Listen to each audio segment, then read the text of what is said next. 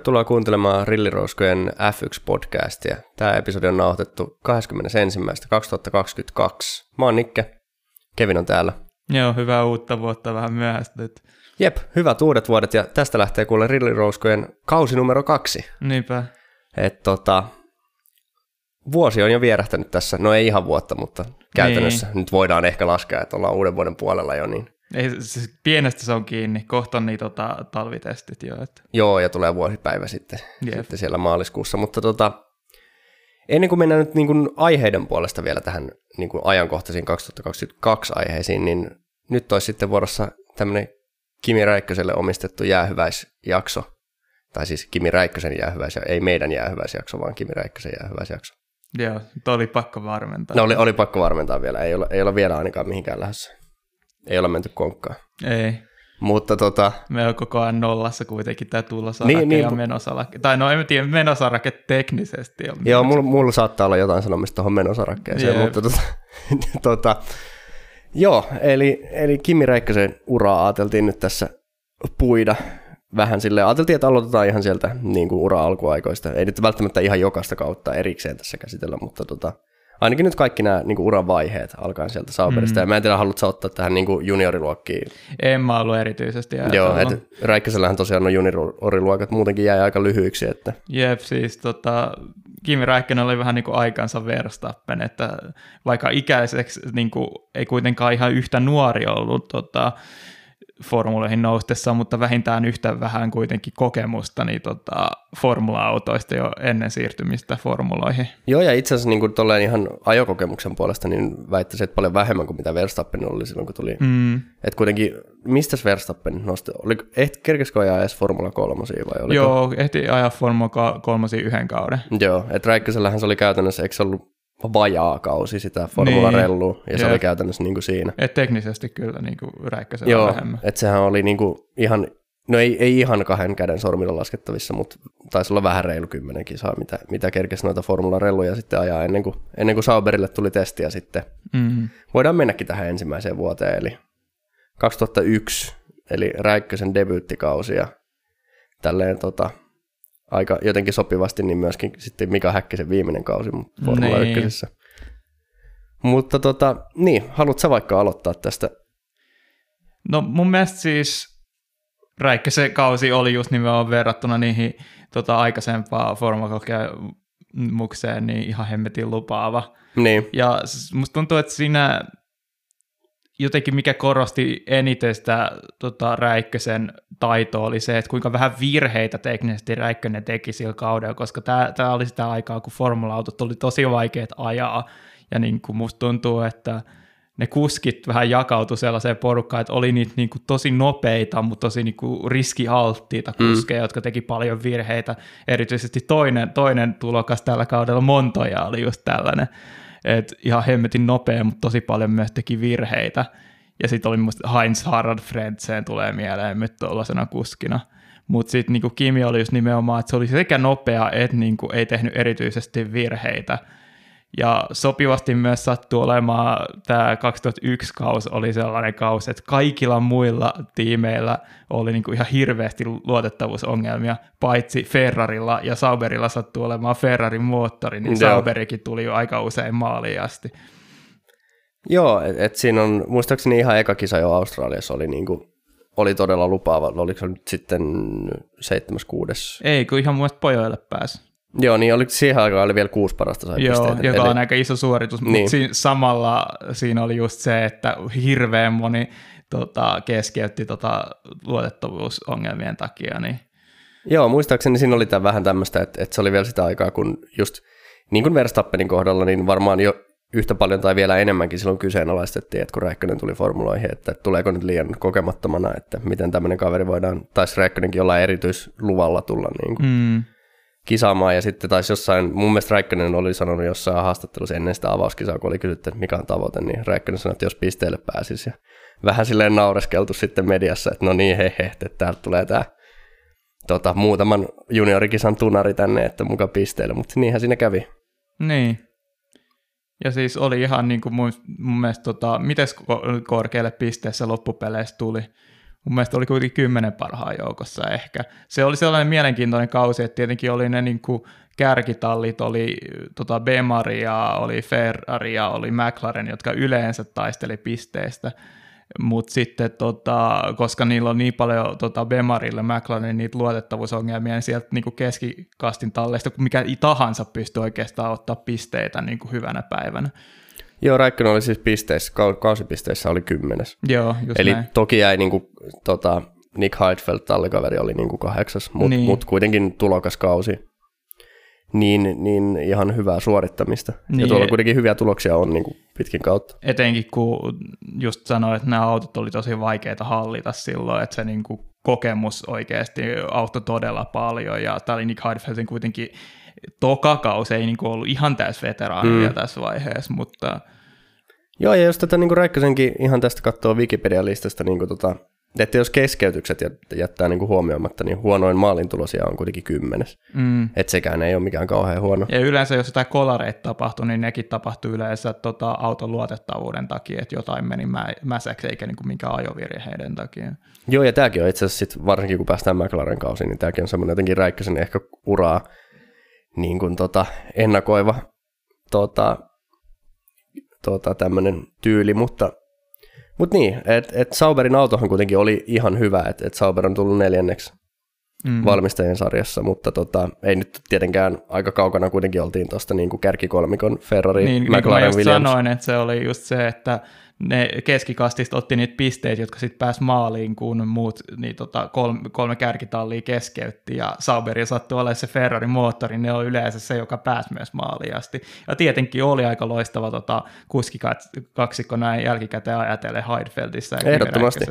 Joo, ja tämä niinku Sauberin riskiotto, että et Peter Sauber on usein se ottaa sen niinku myöhemmin jälkikäteen sanonut, että hänellä ei ole enää mitään muistikuvaa tai mitään käsitystä siitä, että minkä, minkä takia hän otti niin ison riskin Kimi Räikkösen kanssa. Ja Mm-hmm. niinku, että paperilla näytti jälkikäteen katsottuna niinku todella typerältä valinnalta ottaa tosi kokematon Räikkönen sinne, mutta, mutta eihän se typerä valinta loppupeleissä ollut, vaan ihan Jos muistaa oikein, tässä on se, että valitettavasti mä olisin halunnut ennen tätä podcastia lukea se Kimi Räikkösen elämän kerran, mutta se jäi nyt niin tota, hankkimatta. Se ei ole ihan niin kuin tota, kirjakauppojen hyllyillä nyt samaa tapaan kuin se oli muutama vuosi sitten. Mutta muistaakseni siitä oli niinku puhetta, just Räikkönen oli säväyttänyt niinku heti ekoissa testeissään niin va- ollut niin vakuuttavasti kehittynyt siinä, että se oli niinku se loppupeleissä, miksi se riski otettiin. Joo, ehdottomasti. Ja itse niinku, asiassa, itse, niinku ihan uskomaton lahjakkuus kyllä. Niinku, joo, ja, ja muistelen vielä sellaisen, että olisi ollut niinku, tota, muuan Michael Schumacherilta tämmöinen kommentti niissä samoissa testeissä, että oli ajellut siinä Räikkösen perässä ja ihmetellyt sitä, että kuka, ku- mikä tämä Sauberi on, että miksi tämä menee näin lujaa, että en mä pysy perässä. Mutta tota, no, no totta kai Ferrari sitten todellisuudessa oli, oli kaudella kuitenkin nopeampi, mutta, mutta kuitenkin en, Mm. ennakoi sekin jo. Tota, me ollaan tässä niinku, esimerkiksi tällä viime kaudellakin niin kuin Hamiltonin sun muiden tota, suusta kuultu näitä kommentteja vaikka Lando Norriksista, että kyllä nämä suuret kuljettajat tunnistaa toisensa tuolta, Niinpä. tuolta niin kuin radalta, että, että siinäkin on ollut semmoista. Ja, ja tietyllä tavalla Räikkösestähän sitten tuli myöskin Michael Schumacherin niin kuin manttelin periä. Ferrarilla, mutta mennään siihen myöhemmin. Mutta tota, mites, onko sulla tästä Sauber, tämä on tullut tosiaan tämä Sauber-stintti jäi aika lyhyeksi, eli yksi kausi vaan, niin onko sulla tästä Sauberin ajasta vielä? Ei sinänsä. Se ehkä tietenkin mun mielestä on hyvin mainittava, että kuinka paha tavallaan, mikä vähän niin kuin johti sitten Häkkisen tota lopettamiseen siinä 2001 vuoden jälkeen, että tietenkin niin kuin taustalla oli osittain sitä, että tota McLarenin alkoi menettää sitä kilpailukykyä aika merkittävästi siinä tota, 2001, ja tämä näkyy erityisesti Häkkisen tota, kaudessa. Häkkisen oli, niin kuin, mä katsoin sitä kautta niin kuin, läpi ennen tätä podcastia, niin herran jestas oli surkuhupasaa. Niin kuin, muistaakseni Häkkinen tyyli varmaan päässyt maaliin ylipuolestakaan kisoista, ja yleensä joka ikinen oli teknisen vian takia. Yksi sellainen todella ärsyttävä tekninen vika oli, kun tuli noin, tota, sanoit, niin kuin, ö, lähtöavustus, tai vähän niin kuin traction control tyylinen niin kuin Joo. lähtöavustukset, niin se, se oli niin kuin McLaren ihan pielessä ja sammutti moottorit niin kuin starteissa, ja Häkkinen ei päässyt niin kuin aloittaa monista, moniakaan kisoja. Ja sitten tietenkin Häkkisellä oli taustalla tämä tosi raju kolari silloin tota, mä Adelaideissa, mä en muista mikä vuosi se oli. Öö, 95, mm. muistaakseni.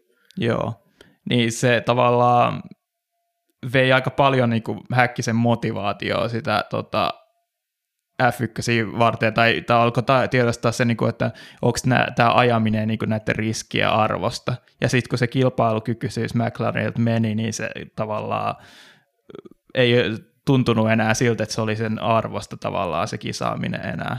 Joo, ja ainakin mitä jotain häkkisen haastatteluita nähnyt, niin myöskin ehkä semmoinen, että niiden maailmanmestaruusvuosien, että se kaikki mediahöykytys sun muu oli niin rajua, mm. kun vietiin yhtäkkiä joka paikkaa media eteen ja piti hymyillä sponsoreille, kun oli maailmanmestari ja näin edelleen, niin se niin kuin, että rupesi vaan palamaan loppuun tavallaan, että ei enää niin kuin jaksanut sitä vaikka se ei ehkä yhtä paha, paljon näkynyt tota, häkkisestä kuin mitä se ehkä näkyi nimenomaan räikkäisestä. Niin. Häkkisellä oli se ihana charminsa, kun tota, etenkin sen vitsit oli aina hyvin ylimielisen kuulostavia silleen, että no mä, mä oon tää nopein kuski ja silleen niin kuin, teillä, teillä tota, tai aina oli just sellaisia, että niin kuin, esimerkiksi silleen, muistan, että kun oli sellainen juhla, tai oli sitä YouTube-kontenttia silloin niin kuin Schumacheri tota, en muista mihin se liittyy. Olisiko se niin kuin jollain tavalla liittynyt, että oli kymmenen vuotta siitä seitsemännestä tota, maailmanmestaruudesta tai jotain, niin siinä haastatettiin kaikki näitä niin kuin,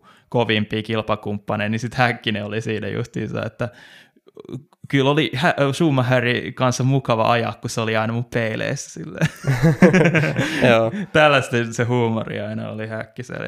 Joo, mutta mut tosiaan tuohon to, luotettavuuspointtiin vielä, niin, niin jo tosiaan jos katsoo, että David Coulthard tuli MM-sarjassa toiseksi mm. 2001, Häkkisen tallikaveri, niin 17 kisasta, niin tota David Coulthardilla on neljä keskeytystä. Yep. Ja Häkkisellä on kuusi keskeytystä plus yhteen kisaan ei päässyt edes starttaamaan. Yep. Eli, eli on se niin kuin aika raju ero kuitenkin sekin. Mm.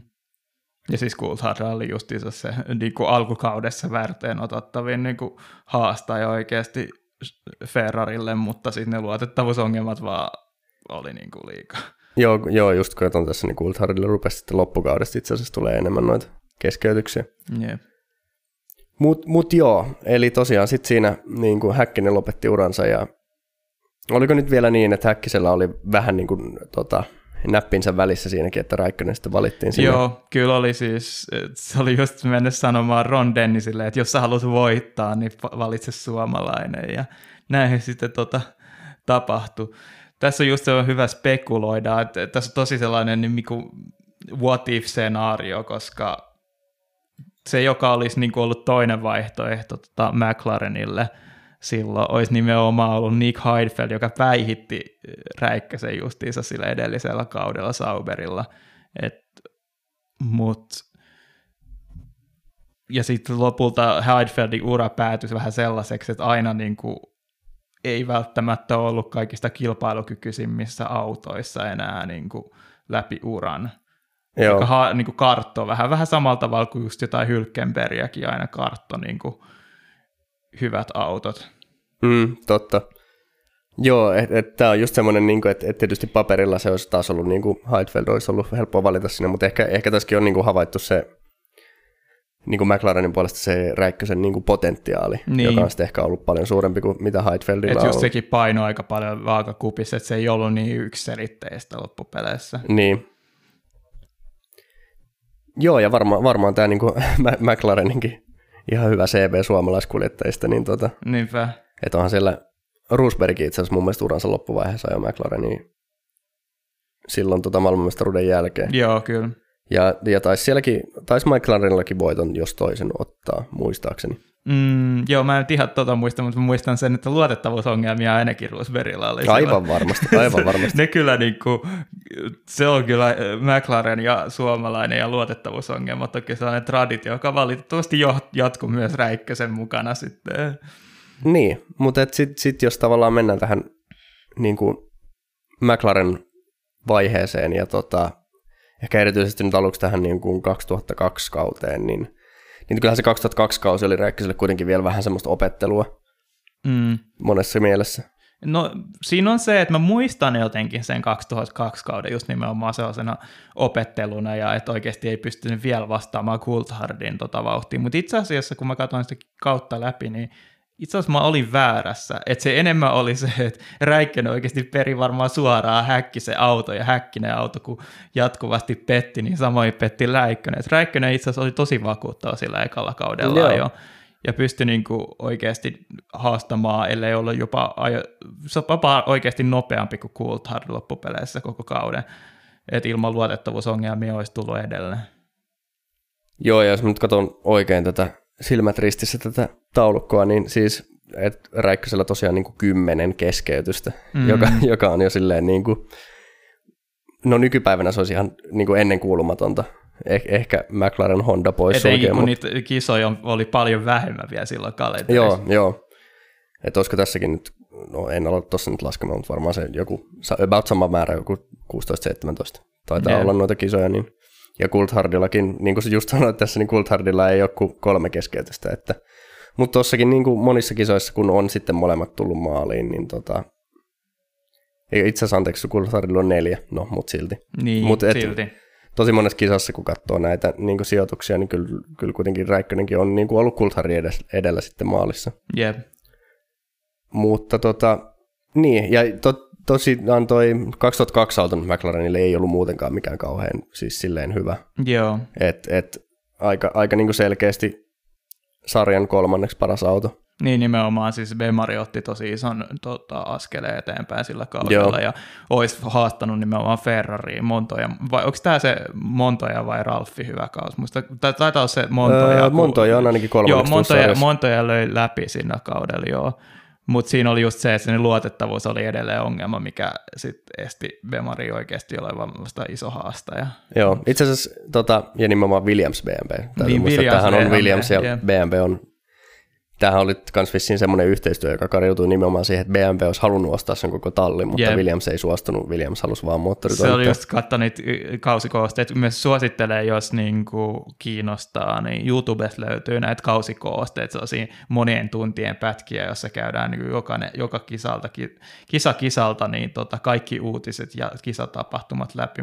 Mä katsoin näitä niin kuin podcastia varten, se olisi tosi mielenkiintoista seurata, niin siinä kun kattelin, niin siellä oli se aina se joku Bemarin tota, johtaja siellä niin kuin joka kerta siellä Williamsin pilttuussa. Niin Hieromassa niin kauppoja. Joo, oikeasti se oli niin kuin hieman, en mä tiedä sanoisiko ärsyttävää, mutta ainakin pisti silmää tosi pahasti. Joo, joo ja tämä on niin kuin tota, et ihan mielenkiintoista, jos katsoo mitä Williamsille nyt sitten loppujen lopuksi on käynyt tässä, niin mm niin ihan mielenkiintoista, jos, jos Bemarisen tallin olisi ostanut.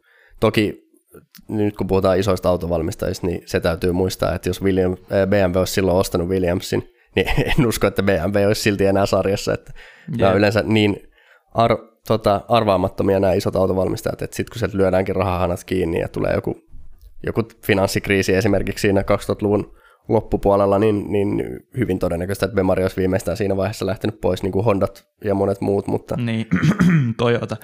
niin, niin, niin, mutta tota, mut joo, itse asiassa ei ole, hauskaa tässä on se ehkä, että Williams BMWlläkään ei kumpikaan kuljettaja ei, ei kun anteeksi väärässä, kyllä Ralf Schumacher on itse asiassa voittanut yhdenkin sen. Joo. Mutta mut käytännössä tämä oli sitten taas, rupesi olemaan niitä kausia, kun Ferrari oli niinku aivan suvereeni. Jep.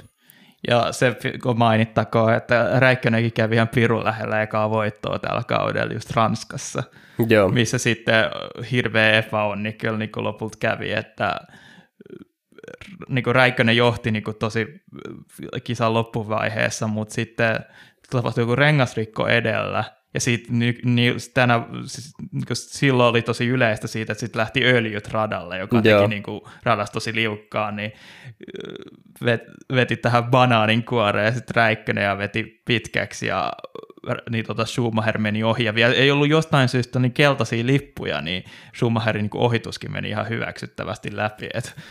Joo, toi on vielä toi 2000-luvun alku ollut vähän sitä taitekohtaa, niin kuin, että joo, turvallisuuteen on kyllä panostettu, että autot on ollut jo huomattavasti turvallisempia kuin mitä ne on ollut aiemmin, mutta sitten se just tämmöiset niin turva-autot ja keltaiset liput on ollut vähän silleen, että antakaa poikia ajaa, että yeah. ei se nyt ole niin justiinsa. Mutta tota, niin, ehkä avausvoitosta puheen ollen siirrytäänkö me 2003 kauteen, no. joka olikin jo sitten niin kuin huomattavasti parempi.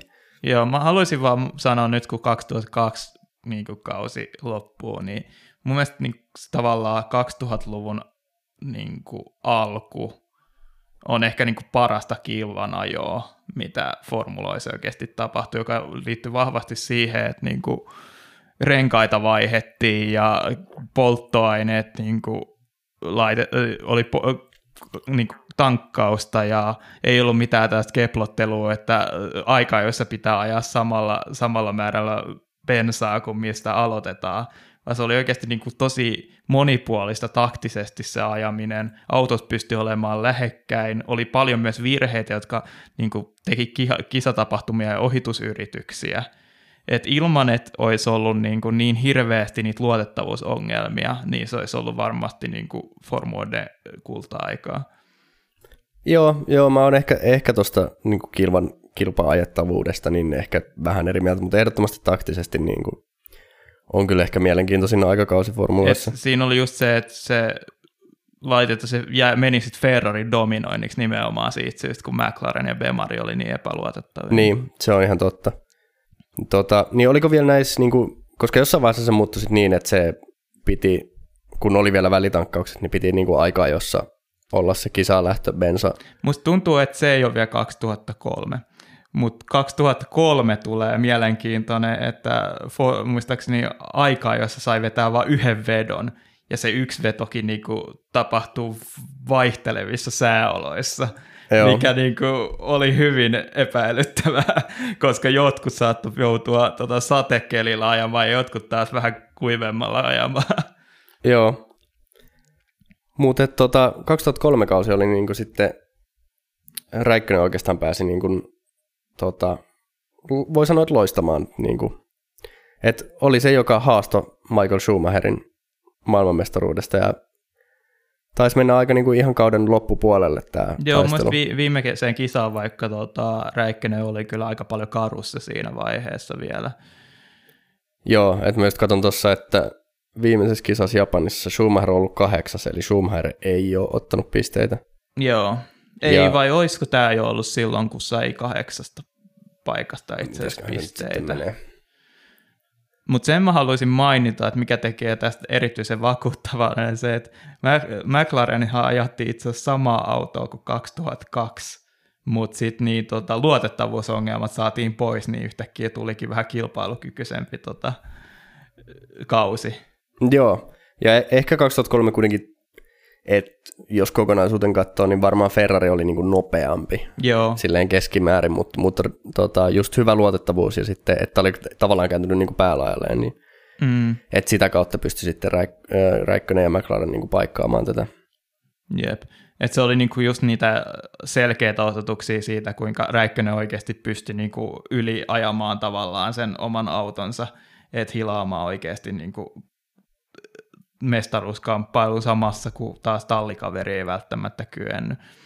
Joo, ja siellä on, sinne mahtuu niin tosi, tosi hienoja kisoja, että muistan ainakin sen nimenomaan tämä Malesian ensimmäinen Räikkösen voitto, niin, niin. niin se oli toki niin kuin, tota, McLarenilta hyvää taktiikkaa, mutta oliko Räikkönen aika kaukaa lähti mun mielestä, peräti niin kuin se oli just tätä aikaa, kun nämä aikaa, ei just nimenomaan se polttoaineen takia, vaan se yhden yrityksen takia. Joo, niin. joo.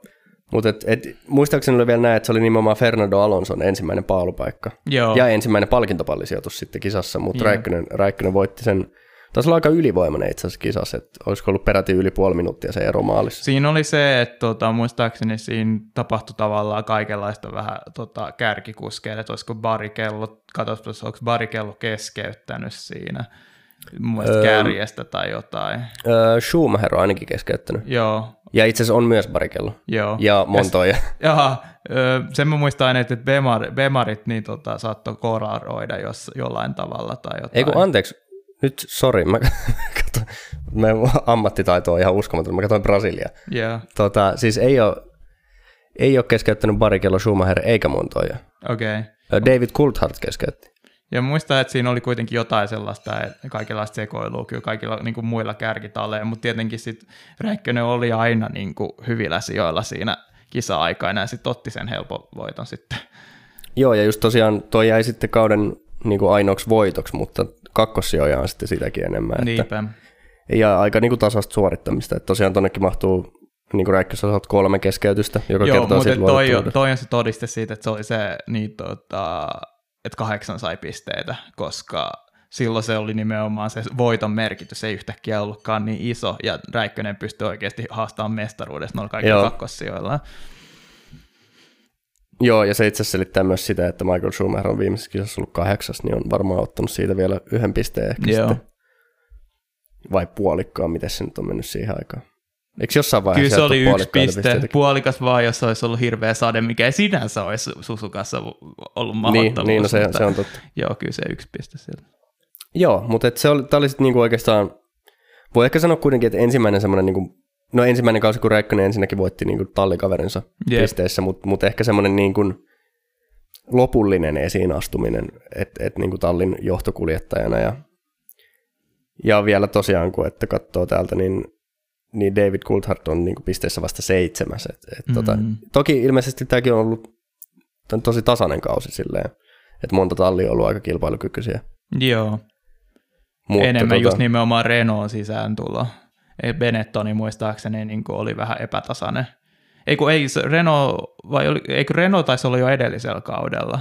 Kyllä mun mielestä Joo, 2002 on ollut Joo, Renault on, jo, on, on, mutta, on. Se on, koska Alonso ei itse asiassa ollut ekalla Renault-kauden, vaan siellä oli Jenson Button, tota, joka on myös sellainen, kun puhuttiin Heidfeldistä niin kuin epäonnisen, niin Buttonilla oli tosi pitkään sitä, että niin kuin, oli Renaultlla, sitten se po, me lähti pois ja Renaultista tuli yhtäkkiä hyvä talli, sitten se siirtyi tuota jossain kohtaa Bemari, Bemarille silloin, kun Bemari lähti, tai siis Williams, Bemari Williamsille, silloin kun ne meni, hu- tuli huonoksi, ja sitten tota, kaikenlaista tällaista. Tietenkin sit, silloin se Pro GP tota mestaruus, joo, mutta Joo, ja tämä on itse asiassa semmoinen episodi, jonka mä aina niin Jenson Buttonin uralla jotenkin tuppaa unohtamaan, että mä aina kuvittelin, että se on se niin Bar Honda ja sitten niin Braun ja, jep. ja näin eteenpäin sitten McLarenille, mutta tota, sieltä tosiaan löytyy se Renault, Renault-taustakin. Mikä oli muista aika outo, koska itse asiassa Jenson Button oli mun mielestä paras kuski silloin 2002, ja mä ihmettelin, miksi se potkittiin ulos, niin se oli kuulemma siitä koska Flavio Biratore oli pitänyt sitä liian Playboy-mallina, ja eikä se ole se Mm. F1-kuskina, siis se heitti Fernando Alonso sinne tilalle. Niin no, Flavio Briatoresta voi olla ehkä montaa mieltä, mutta, Todellakin voi olla monta. tai en tiedä voiko edes olla montaa mieltä vaan. mutta tota, joo, mut, mut niin, siis tämä nyt oli semmoinen, niinku, ja tämä hassusti tämä Räikkösen McLaren-ura menee vähän silleen, niinku, että tuntuu, että joka toinen kausi, että tämä on vähän niin kuin Windows-versio, että, että, että aina joka toinen niinku osuu ja joka toinen ei. Että 2004 hän sitten ei ollutkaan niin, muistaakseni niin, no kaivetaan tästä esiin. Ei, mutta- ei ollut, koska McLarenille ei ole kilpailukykyinen auto. Se oli sellainen kausi just nimenomaan, jossa Bar Honda ja Renault otti niin kuin iso askeleen eteenpäin. Ja oli itse asiassa muistaakseni jopa parempi kuin Bemarikin sillä kaudella. Joo, Bar Honda on tosiaan ottanut hopeaa tässä valmistajien MM-sarjassa. Ja itse asiassa Renault ja Williams myös siis. McLaren Joo. vasta viides Et niin MM-sarjassa. kuin, ei, ei f- tota, ollut millään tavalla kilpailukykyinen, mutta silti Räikkönen oli mun mielestä vakuuttavampi kuin Coulthard Joo, jälleen kerran. Joo, ja Räikkösellä kuitenkin itse asiassa Coulthardilla tota, kattelen tästä, niin Coulthard ei ole ollut kertaakaan edes palkintopallilla. Räikkösellä on kuitenkin neljä palkintopallisijoitusta, joista yksi on vielä voitto Belgiasta. Niin, että- Belgiasta, joka tulee olemaan aika tyypillinen paikka tota, Räikköselle ottaa voittoja. King of Spa oli yksi niistä lempinimistä, jotka ehkä saattaa joskus unohtua enemmän kuin tämä Iceman lempinimi, mutta Joo. sellainenkin äh, rakas lapsi tunnetaan monella nimellä. Joo, ja Herran Jumala, tämä on sitten taas näitä kausia, nimenomaan 2004. No, tämä on varmaan semmoinen niin kuin pikkupoikien oikein unelma, tämä F2004 Ferrarin auto. Mm, Ja et, tota, täällä kattelen tätä, ja vielä nimenomaan niin kuin Michael Schumacherin käsittelyssä, että kattelen tätä niin kuin sarjataulukkoa täällä, niin voitto, voitto, voitto, voitto, voitto, keskeytys, voitto, voitto, voitto, voitto, voitto, voitto, voitto, toinen sija, toinen sija, 12, voitto, seitsemäs. Joo, tämä ei ollut kuitenkaan se kaus, kun muistaakseni Schumacher on yksi kausi, jossa on joka, joka kisassa ollut palkintopallilla. Aa, joo, ei, ei ole kyllä tämä kausi, mutta Joo, mun mielestä oli joku niistä, tota, olisiko se ollut se 2002 justiinsa, kun niillä oli se voi hyvin olla. tota, luotettava auto ja muilla ei ollut. Joo, 2002. Jep. Joo, no sekin on kyllä ollut. Se on kyllä sellainen, että sitä ei tulla koskaan päihittämään. Tota, vaikka, niin kuin, okei, älä nuola sen ennen kuin tipahtaa, niin. mutta... Joo, no ehkä nykyään on vähän se, että tota, no varsinkin nyt kun saatiin katot sun muut, mutta et, et nykyään on kuitenkin niin, kuin, niin paljon enemmän kisoja jo kaudessa, että se on, vaikka luotettavuus onkin parempi, mutta niin monta kisaa, että aika epätodennäköistä. Mm. Mutta joo, että et tämä nyt osuu sitten taas, tämä oli tosiaan 2004 siis tämä niin kuin, no Ferrarin ihan, ihan niin kuin silkkaa dominointia, että, että Ferrari on kerännyt 262 pistettä ja toisen oleva Bar Honda 119, että mm. siitä voi lähteä Mutta siinä on just se taas, että tota, silloin James Buttonilla oli tavallaan, ei, koska, ei ollut mikään mestaruusauto, mutta oli kuitenkin vakuuttava auto ja silloin oli myös tallikaverina. Muistatko, kuka oli tallikaveri? No, tämä on nyt vähän huijaamista, koska ja sä näet. Mä näen, aha, mutta täällä on joku varakuljettajakin näköjään. No ei, Takuma Satohan se. No Takuma Sato, joo, joka on kyllä niin kuin virhealttiiden kuskien tota, paras e- esimerkki sitten Maldonado. Joo, on siellä yksi palkintopalli, mutta... Niin, yksi sen... palkintopalli autolla, joka oli toka paras koko hiton niin. sarjassa. Joo, no muut sijoitukset onkin sitten vähän ynnä muut. Mutta tota, no ei itse asiassa Jameson Buttonillakaan ei ole yhtään voittoa. Ei se ole tainnut kellään muulla olla voittoa. Eikö on itse asiassa Montojalla yksi voitto. Mm. Mutta tota, käytännössä niin kuin Schumacherin ja, Schumacherin ja Barikellon ja lähinnä Schumacherin tota, käsittelyssä nämä voitot. Mm.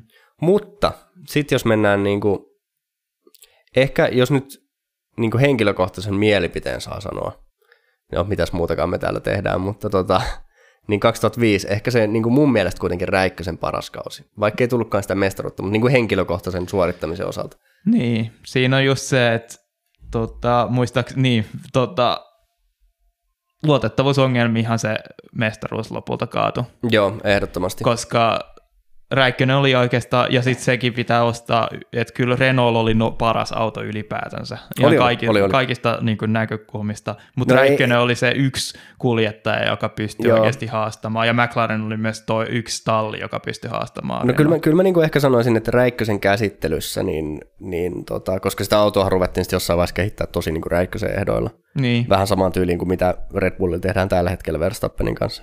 Räikkösestä ja Verstappenista löytyy yllättävän ja monta sitten tämmöistä. mitä Alonson kanssa tehtiin Ferrarilla myös. Niin, niin. Ja itse asiassa, no en kyllä suoraan sanottuna ihmettele, jos myös Fernando Alonson kanssa olisi tehty Renaultillakin näin. Yep. Mutta tota, mutta et, et kyllä mä väitän, että niinku Räikkösen käsittelyssä se McLaren oli se nopein auto koko sarjassa. Vaikka nyt tälle kaudella tosiaan tuli Monto ja sitten tallikaveriksi, joka Joo. kyllä mun mielestä teki yllättävän hyvää duunia kuitenkin, että oli vähän sellainen niinku todella varma kakkoskuski, tai aina kun Räikkönen saattoi jostain syystä lähteä tosi kaukaa tai tota, oli jotain ongelmia, niin yleensä Montoja oli sitten ottamassa niin kuin hyvän tuloksen sieltä. Joo, ja kyllä siellä Montoyalla teki kuitenkin niin kuin kolme voittoa löytyy. Jep, että... niin nimenomaan.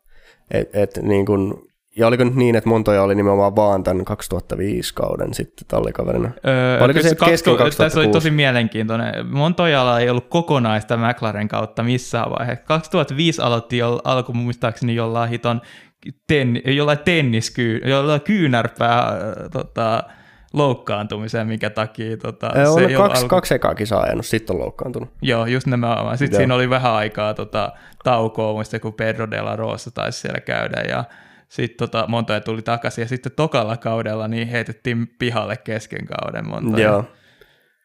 Et siinä Montoya oli myös tämmöinen niin aika räväkkä persoona, ja siinä tota, taisi mennä sitten niin kuin, No, taisi saada kyllä potkut, mutta niin kuin vähän molemmin puolen, että Montojakin oli loppupeleissä ilmeisesti aika tyytyväinen päästessään pois sieltä McLarenilta. Mm, eikä F1 enää nähty sen jälkeen.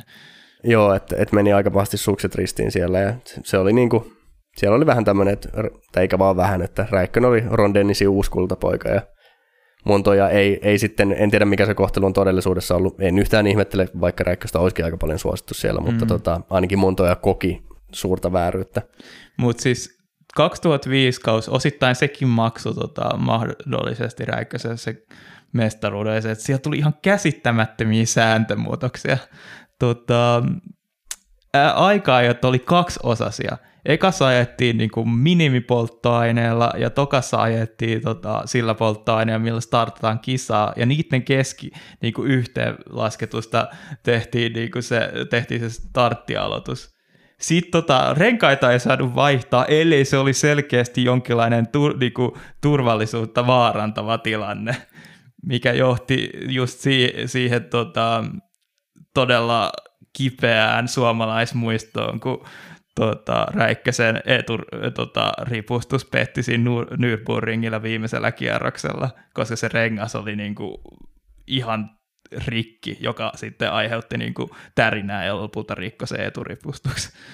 Joo, että et se on tota, tähän kauteen liittyy paljon semmoisia niin hyviä muistoja, mutta myös surullisia muistoja. Ja siis sehän oli just dramaattinen, oli voitto tulossa, mutta sitten se voitto menikin niin kuin Alonsolle ja 10 pistettä niin kuin menetystä automaattisesti. Niin, siinä, niin. Tai itse asiassa, anteeksi, 12 pistettä. Niin, että jos sen ottaa silleen, että Jep. Alonso olisi ollut toinen ja Räikkönen olisi voittanut, niin siitä. Jep.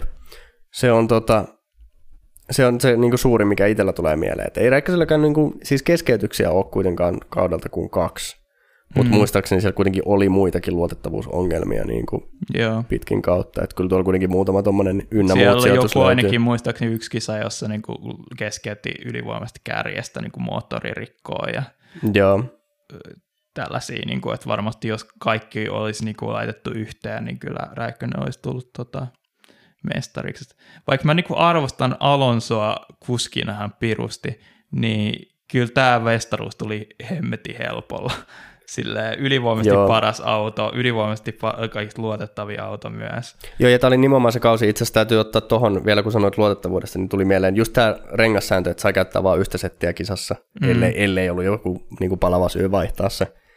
Ja sitten tämä taisi olla mun mielestä kausi, että selkeästi vähennettiin myöskin ensimmäistä kertaa sitä, että kuinka montaa moottoria ja kuinka montaa vaihdolaatikkoa saa käyttää. Joo, totta, tämäkin unohdin. Että et, oli se niin kuin, taas semmoinen kausi, että Renault otti sen ehkä varmemman niin kuin, lähestymistavan. Auto oli silti nopea, mutta mut onnistui niin kuin siinä tekemään siitä autosta Ja vaikka vaik, niin saattaisi näkyä, että Räikköselle olisi tullut niin montaa keskeytystä, niin yleensä niistä taustalla oli se, että just moottori ei saattanut niin pettää aikaa joissa, ja sitten niin otet, jouduttiin lähteä niin hänniltä.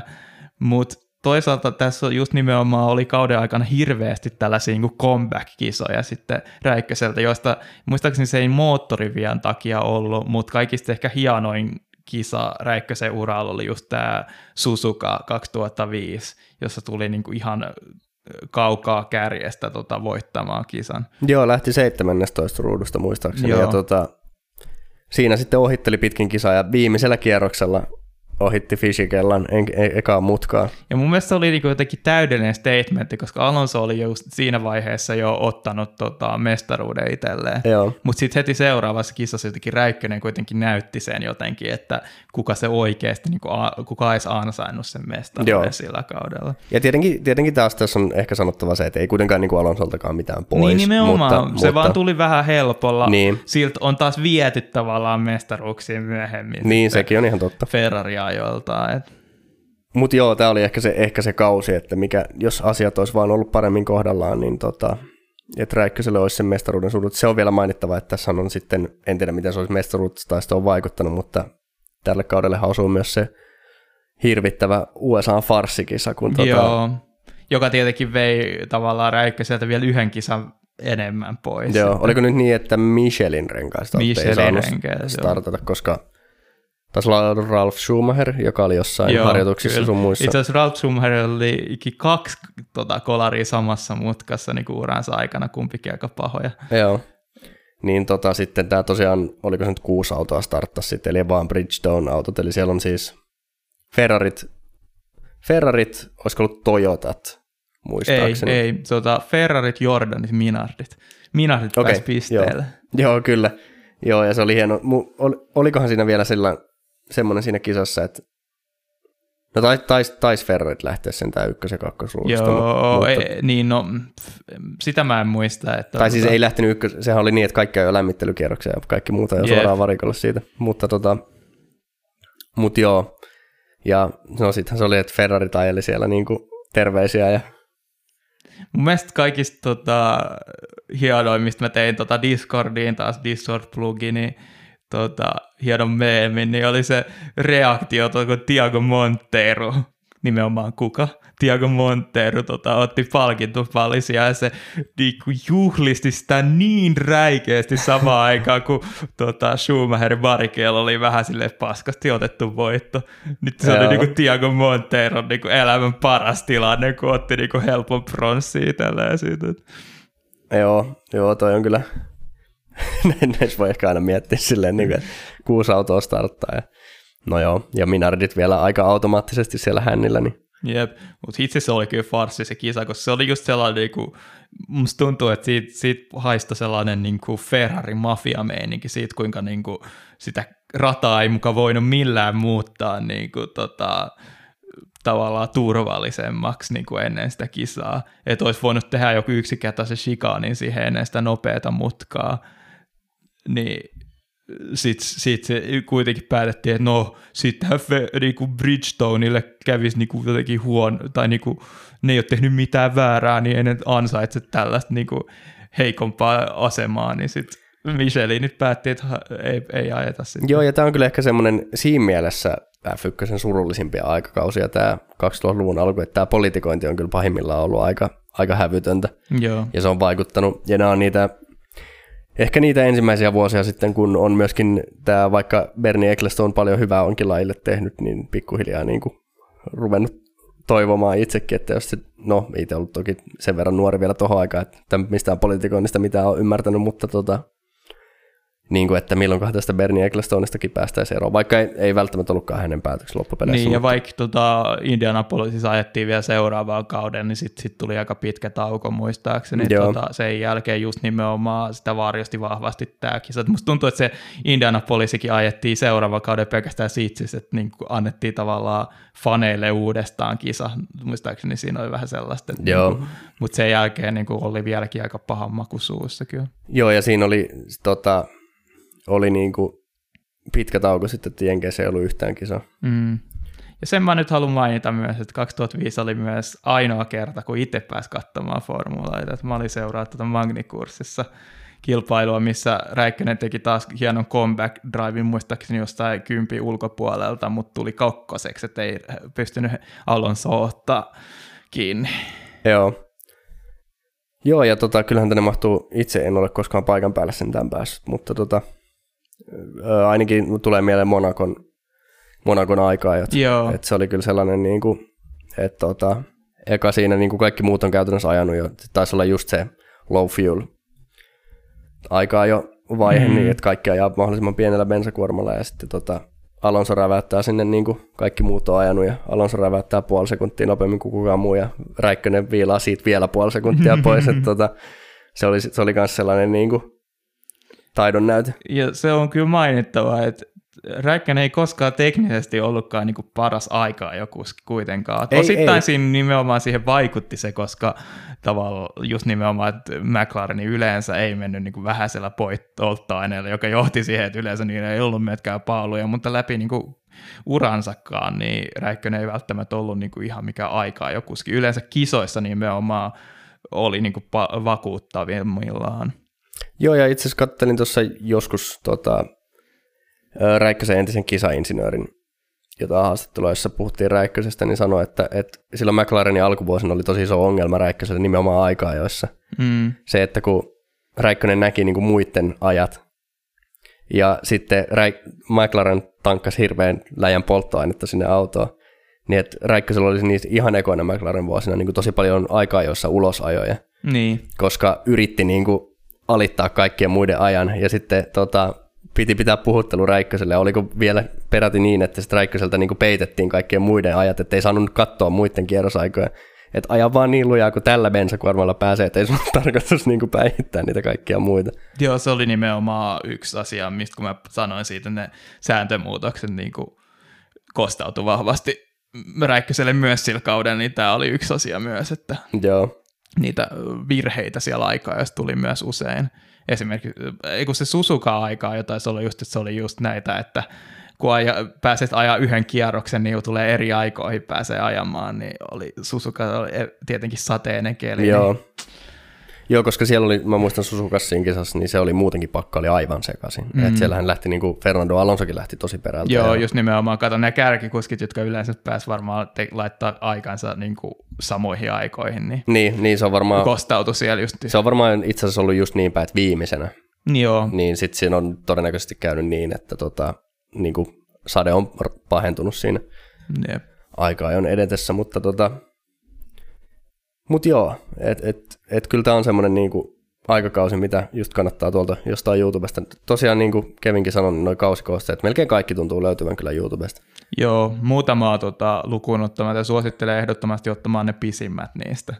Joo, koska, koska, niistä saattaa olla sellaisia tosi lyhyitäkin kausikoosteita, mutta nimenomaan ne pisimmät lisä, niin kuin pitää sisällään joko aika-ajoista kisaan ja kisan jälkeen ne niin isoimmat puhuun, puheenaiheet ja kisan jälkeen ja ennen seuraavaa kisaa. Ja, joo, tosi- ja, ja tota, nehän on siis ihan niin kuin tämmöisiä dokumenttimuodossa Joo. tavallaan, että siinä on ihan niin kuin siis, tota, no miksi sitä nyt sanotaan, No, Juo, ne on- juontaja tai niin, sellaista. Kun ne on tehty, tehty kai niin kuin ihan DVD. Tota, Niin, niin, niin kuin et- jälkikäteen, et- jep, et ne on et niin kuin- myydään, myydään, niin, myytiin DVDnä niin kuin eteenpäin. Et niistä Joo. oli oikeasti, niihin oli tehty tosi kova panostus. Joo, ja muistaakseni tuonne meidänkin Discordiin, niin tota, olisiko itse asiassa Rasmus joskus jonkun kausikoosteen jopa linkannut. Joo. Taisi olla häkkisen jostain kultavuosista.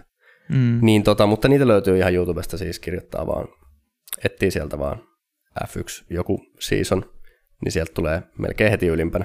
Jep. Yleensä ne on jotain, eikö ne ole reilu kolme tuntia yleensä, Joo, yleensä. jotain, jotain sellaista, niin ne on, ne on hyvää, hyvää tavaraa. Mutta sitten tota, viimeinen, viimeinen McLaren vuosi, eli 2006, ja se nyt ei sitten taas ollut ihan niin hyvä.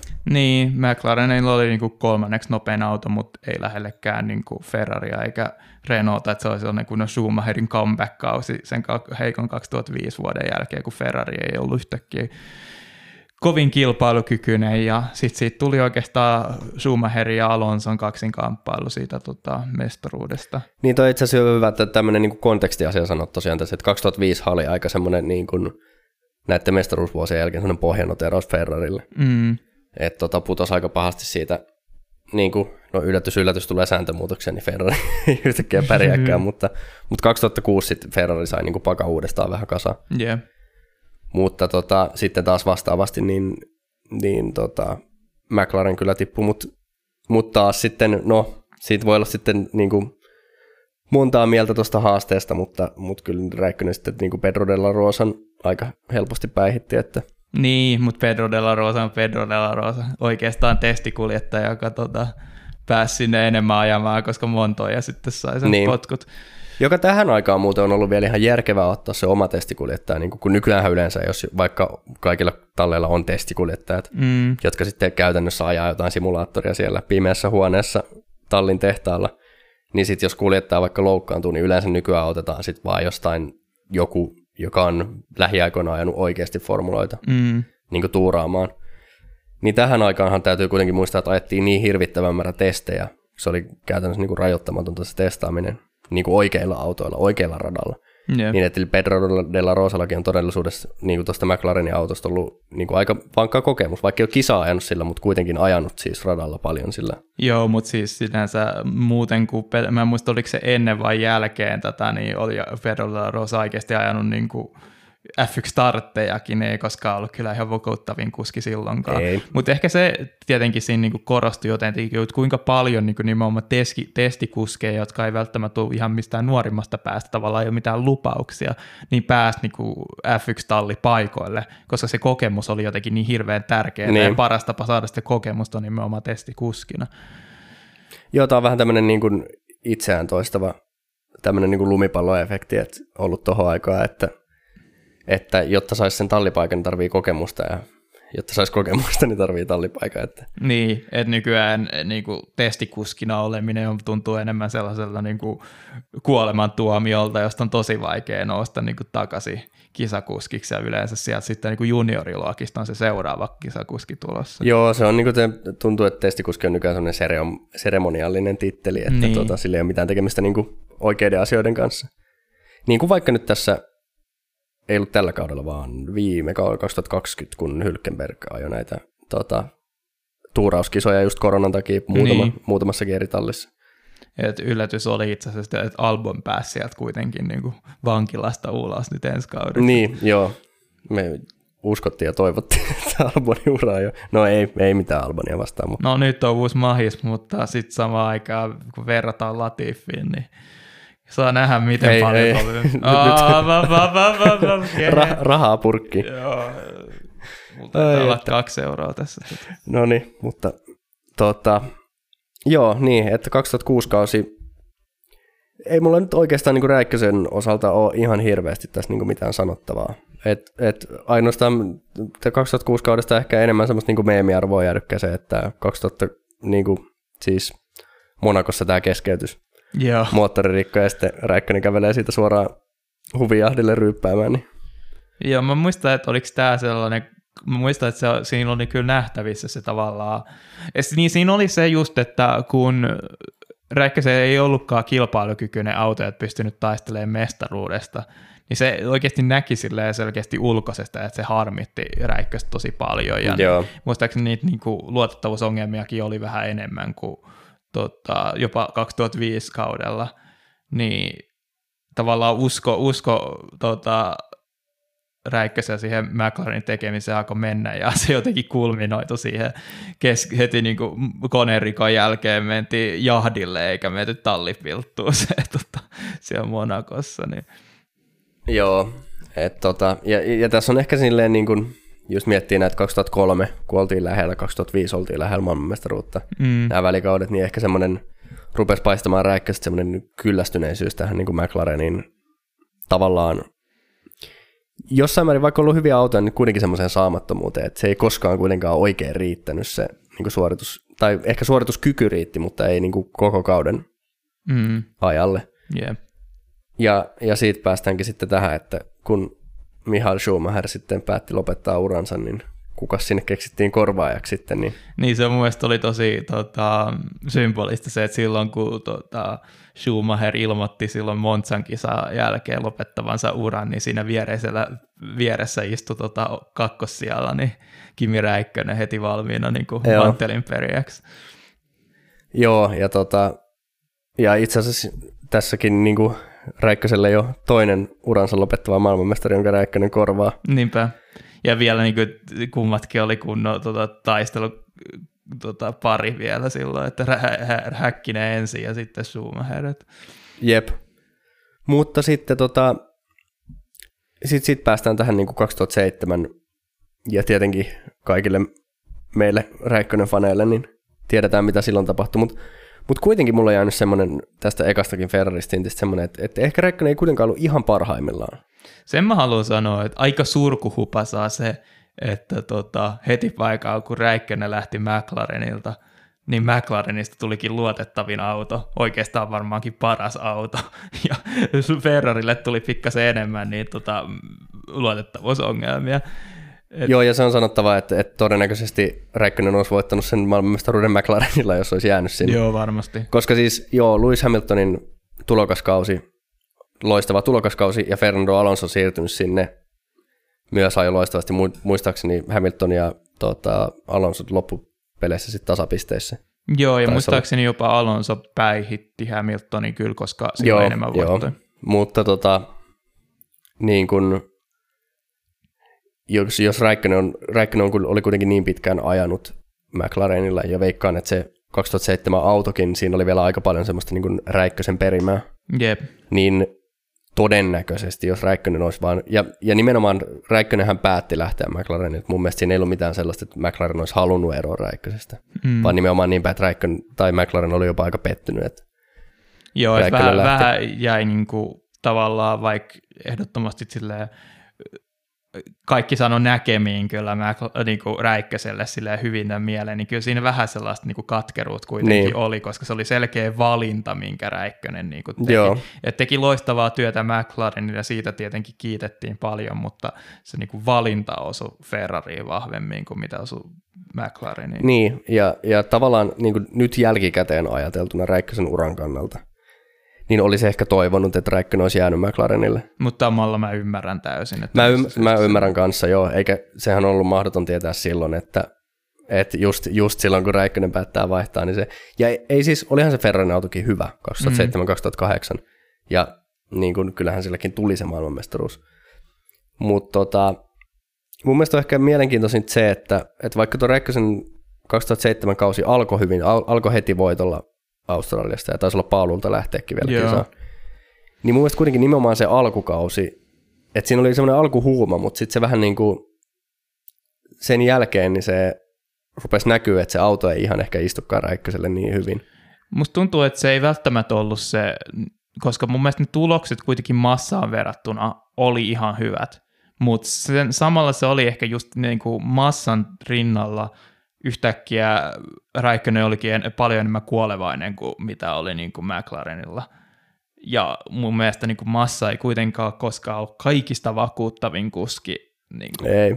Et, siinä on just, mä aloin miettimään sitä, että niin kuin, kun tavallaan F1-kuski jotenkin meritit vertautuu tosi vahvasti omiin tallikaveriinsa. Niin.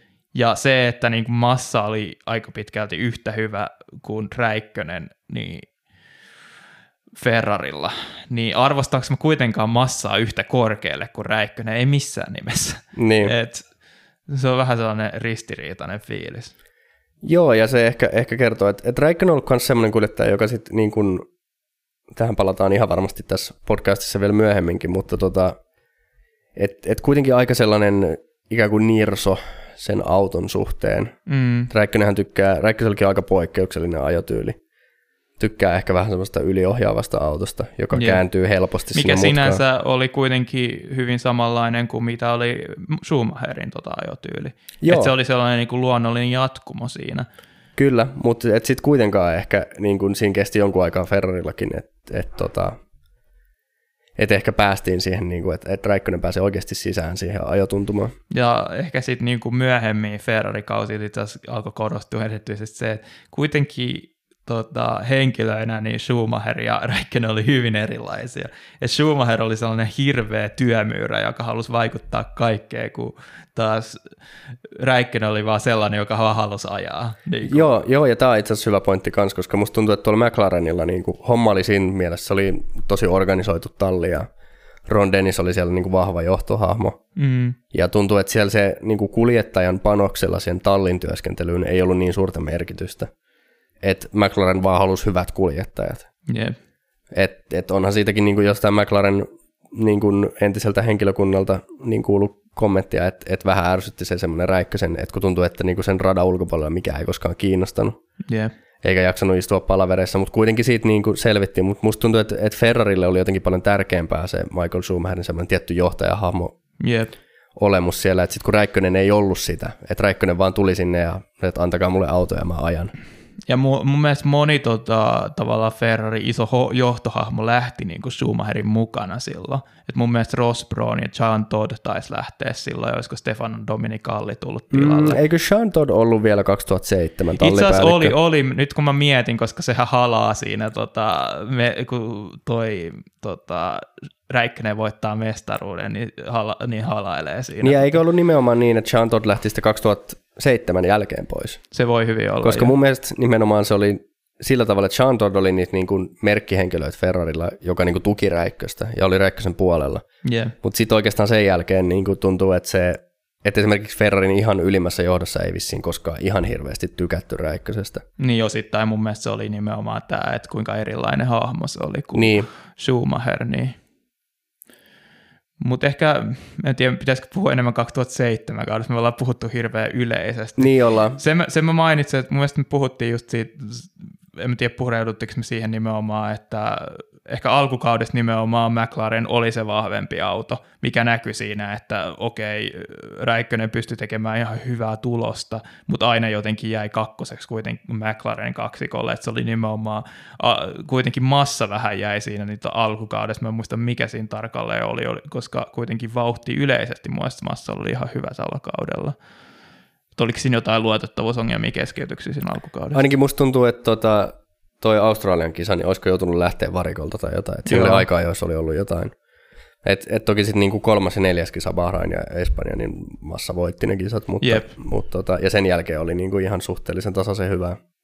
Joo. joitain poikkeuksia lukuun ottamatta, mutta Mutta sitten niinku siinä ihan loppukaudessa Ferrari taas alkoi niinku ottaa taas kirjaa ja sitten samalla, no Hamiltoni tota, pakkohan se on mainita, että kyllähän se heitti sen tota, mestaruuden menemään. niin, siinä on, siinä on siis sekä niin kuin McLarenin tällaista ehkä, ehkä pientä niin kuin, että et McLaren tavallaan tiputti sen pallon, mutta vähän samalla, niin kuin, jos nyt tämä metafora ei ihan leviä käsiin, niin Hamilton ei myöskään saanut otettua sitä palloa kiinni. Että, Niin, se oli just se, mielestä just kun sanoo sen, että kumma, kummassakin oli vika, niin kulminoitu siihen Kiinan tota farssiviikonloppuun, kun Hamilton pidettiin ihan liian pitkään tota radalla, mutta sitten samaan aikaan Hamilton taas veti ihan liian riskillä sinne varikkopilttuuseen mm. ja sitten ajo, tota, ajo hiekalle ja nolla pistettä siitä kisasta sitten. joo, joo, ja tosiaan se, että, että kun sekin on nyt kauden toiseksi viimeinen kisa, niin siinä vaiheessa Hamiltonilla olisi ehdottomasti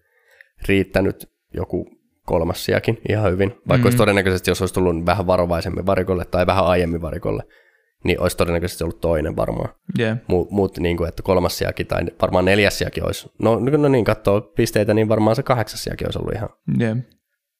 Tai no kahdeksas sija, niin olisi ollut tasapisteessä, eli ehkä seitsemäs sija.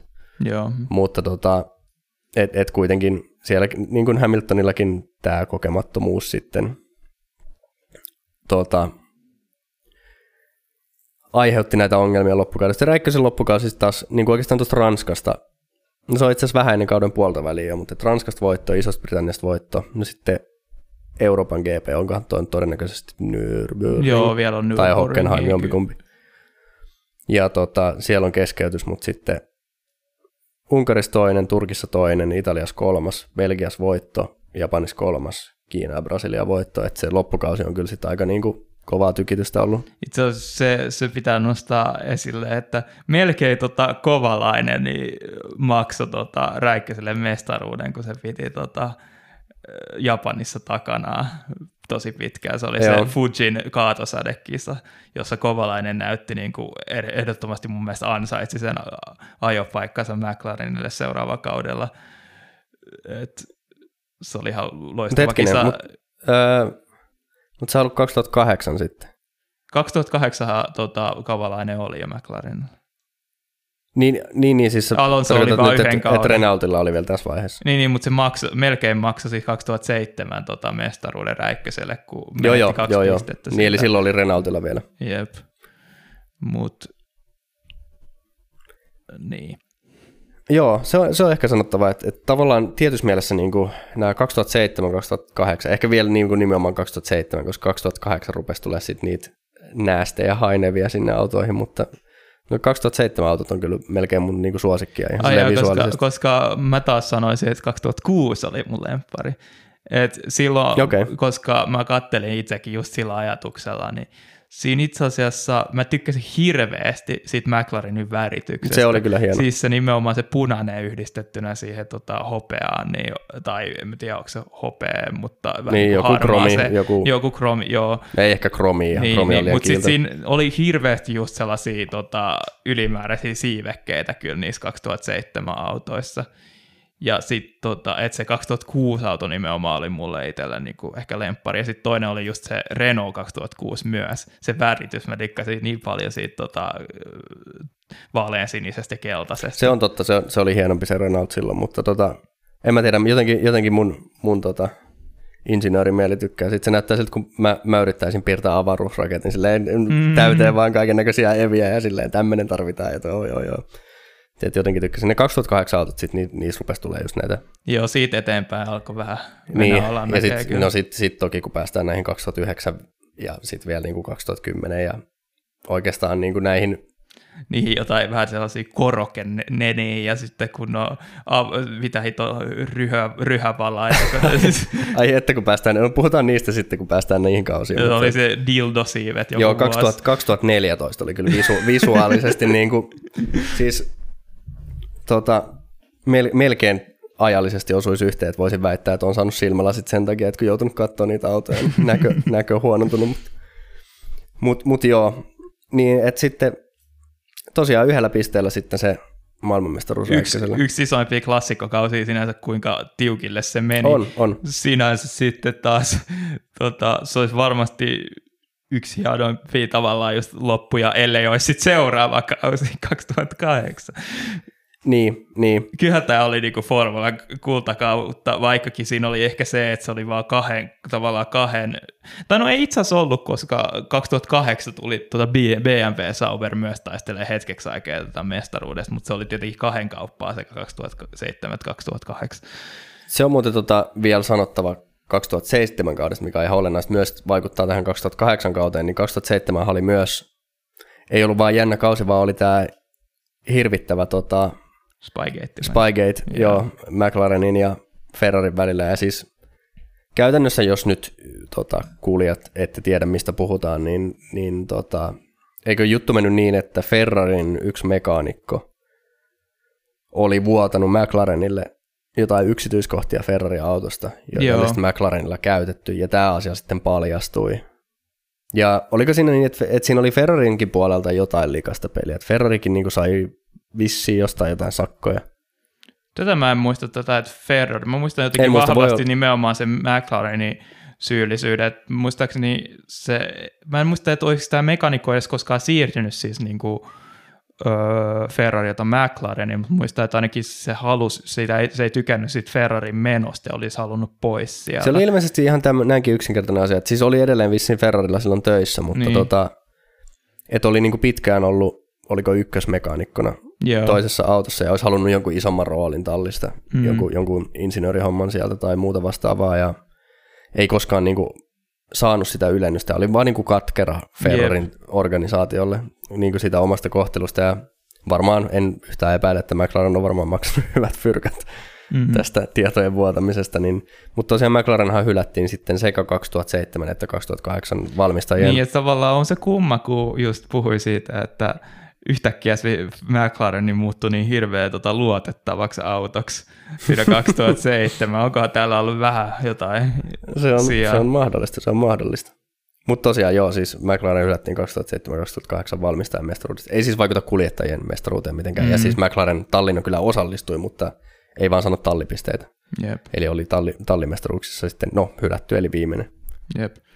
Mutta sitten 2008, niin muistaa, että silloin tietenkin skidinä, niin se 2007 mestaruuden jälkeen, niin se, että Heikki Kovainen siirtyy toiselle McLarenille, Räikkönen pääsee mestaruus niin, niin, tota, kannua uudelleen hakemaan, niin se oli ehkä niin kuin odotetun kausi, mikä mulla oli, mutta siitä tuli aikamoinen pannukakku. Joo ja, joo, ja ihan varmasti siis siihen asti niin kuin syystä niin kuin suomalaisen F1-historian se odotetuin kausi. Niin, se oli se maailman nopein Heikki-mainokset oli silloin tuota, tulilla. Ja...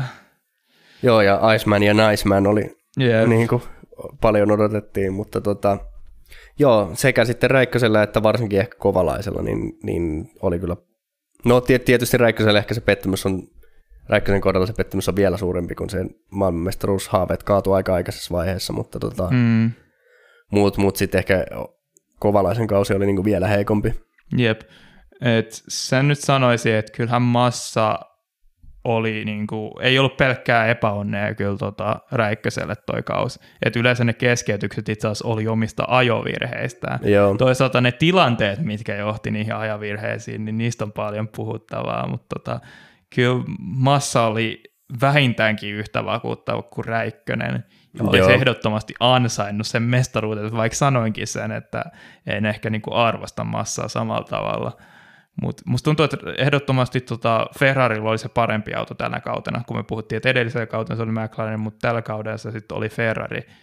Mutta Hamilton niin kuin yliajoi sen ajokkinsa yli ihan hirveästi samalla, kun Kovalainen taas ei kyennyt. Ja sitten tässä on, niin kuin, tässä on niin paljon asioita. Ensinnäkin Veipimassalla oli tosi paljon tärkeitä sellaisia luotettavuusongelmia nimenomaan, oliko se tota Unkarin kisa, josta Kovalainen sai ainoa voittonsa, niin muutama kierros ennen maalia, niin tota, Massa meni moottori ja sitten Singaporen GP, joka oli tämä tota, Crashgate, jossa Joo. sitten oikeastaan Massa menetti voiton ja samalla keskeytti siinä ja samalla vei myös tota Räikkösen kisan ihan täysin, koska se massa sitten varikkopysähdyksessä repi ton Bensaletkun. bensaletkun menemään, eikä sitten Räikkönenkään päässyt sitä bensaletkua käyttämään, niin Joo. Joo, se itse asiassa, tota, se kun noita kausikoosteita kattelit, niin mä en ihan ulkoa muista sitä, että- oliko, lähtikö massa liian aikaisin, vai oliko se kuitenkin todennäköisesti siis varikkomiesten vika. se oli siis, eh, ei tavallaan kummankaan, vaan yksinkertaisesti eh, se jäi kiinni se bensaletku. niin, niin. Että Joo. teknisesti kai niin, tota, Massa lähti liian aikaisin, mutta se oli pelkästään siitä syystä, koska Lollipop Man Niin, niin nimenomaan aikaisin. tätä mä just mietinkin, että ei sieltä ilman lollipoppia lähetä. Mutta sitten se on just siihen, että sit Räikkönenkin tippui hännille ja sitten siinä kun yritti niinku jonkinlaista comebackia tehdä, niin sitä ajoi itse asiassa ulos siinä Singaporen kisassa, joka oli niinku vaan yksi, yksi lisä niinku takaisku siihen maailmanmestaruuskamppailuun. Ja Joo, ja otetaan, otetaan tämä Crash Gatekin nyt tähän, vaikka tämä nyt onkin Kimi Räikkönen spesiaali, niin onhan tästä pakko puhua. niin, kyllä tämä on tällainen niinku kaikkien vuosien läpikäynti tässä. Niin, että et kun me, meillä kuitenkin aika vähän todennäköisesti koskaan tulee näitä chanceja niin puhua, silleen ajatuksella vanhemmista kausista, niin onhan tämä nyt pakko, pakko käydä mm. läpi tämä. Eli siis tosiaan, tosiaan oli tällainen niin kuin Renaultilla ilmeisesti pääasiassa Flavio Briatoren, mutta Joo. ja kuka siellä oli tekninen johtaja? Oliko jo, eikö tässä ollut Onko joku Pat muukin? Simmons? Joo, taisi olla, hän, eikö hän ollut myös tota, arkkitehturoimassa tätä farssia? Joo, mun mielestä. Eli tosiaan siellä oli Nelson Piquet junior, siis öö, Fernando Alonso tallikaverina. Alonso siis myrskyisen McLaren kauden jälkeen palannut Renaultille takaisin. Jossa häntä arvostettiin niin paljon enemmän. Niin, ja no selkeästi arvostettiin, että kun ollaan valmiita niin kuin riskeeraamaan kaikki, Jep. kaikki sen puolesta. Mutta tota, niin, että Nelson Piquet junior sitten sopivassa kohdassa kisaa, että saadaan turva-auto, niin kolaroi mahdollisimman hankalasti oman autonsa. Tahallaan siis. Ja just se, ku, kuinka paljon se merkitsi tavallaan, koska Singaporessa oli niin vaikea ohittaa. Se oli vielä sellainen, ra- silloin se rataprofiili oli vielä sellainen, että oli vielä vaikeampi ohittaa kuin mitä on niin kuin nykypäivänä. Ja silti tietenkin nykypäivänä auto, autot itsessään on niin, niin kuin on vaikea seurata, niin siitä syystä on. Mutta sanotaan, että se rataprofiili oli, niin kuin, siinä oli paljon vaikeampi ohittaa, vaikka autoilla oli paljon helpompi ohittaa silloin. Joo, ja tota, et, et kyllähän tämä ei ollut sitten enää niinku Renaultin muutenkaan, Renaultilla oli aika vaikea kausi. Mm. Et muuten, muutenkin 2007 oli jo huonompi Renaultille kuin niinku, totta kai aikaisemmat mestaruusvuodet, mutta, mutta tota, et, et tämä oli sitten vielä, tämä alkoi olla jo sitä niinku Renaultin kovempaa alamäkeä. Jep, mutta sen mä haluaisin kuitenkin nostaa, että vaikka se oli vähän todella kyseenalainen voitto, se Crashgate, niin silti aika vakuuttava voitto silloin Fujissa kyllä Joo. Alonsolta, että sen, sen se pystyi kuitenkin sillä, ja taas kerran niin kuin yliajoi sen autonsa ihan huolella, Et Kyllä, se oli se osoitus siitä, että kuinka hyvä Alonso voi olla silloin, just kun on, ei ole välttämättä ole se paras ajokki. Et silloin kun oli se paras ajakki, niin sitten tuli kaksi helppoa mestaruutta. Niin, niin. Kyllä, et, et, et, ja nämä on jotenkin just, just ehkä semmoisia, mikä ehkä sitten Räikkösenkin niin myöhemmällä uralla tavallaan korostuu, mutta mut ainakin Fernando Alonson kohdalla niin tuntuu, että nimenomaan alisuorittavalla autolla pystyy ylisuorittamaan. Mm. Että se on semmoisia, mut, mut joo, että siitähän sitten, eikös nyt Nelson Piquet varmaan sai jonkun ajokiellon todennäköisesti. Mun mielestä tota, Nelson Piquet pääsi vähän helpommaan siitä syystä, koska se tunnusti sen tota, tekonsa. Niin, o, niin taisi olla vaan niin, että Mut ei saanut niinku sitten ajopaikkaa. mutta... Alonsohan pääsi, tässä on just tämä, että tiesikö Alonso vai ei, koska sä tavallaan pääsi ilman, ra, täysin rangaistuksesta kuin koira veräjässä. Tää toisesta, ta, toisen kerran, koska se pääsi tavallaan myös Spygateista, niin tota, sekä Hamilton ja Alonso pääsi Niin. niin. Niinku, ilman minkäänlaista rangaistusta, mutta sitten Briatore ja Pat Simmonshan sai niinku elinikäiset kilpailukielot, mutta nekin on nyt kai niinku, ei ole enää edes voimassa. Ne, joo, ei mun mielestä. Mutta ei ole Briatore, niin Briatore taitaa olla managero, managerina vielä, mutta ei kuitenkaan tallipäällikkönä. Joo, Että, et tota, joka, joka on ehkä ihan oikeinkin, mun, mun käsitys siitä kuitenkin on se, että Nelson Piquetä aika paljon painostettiin mm, niin kuin tekemään tämä, että se oli käytännössä se, että teet tää tai saat potkut. jep. Ja no, sai sitten käytännössä potkut joka tapauksessa, mutta eikä, eikä sen jälkeen mun mielestä formuloissa enää ajanut, mutta, Ei. mutta tota, ainakin saatiin tämä yksi, yksi saamarin tai muutama korsto, korsto pois.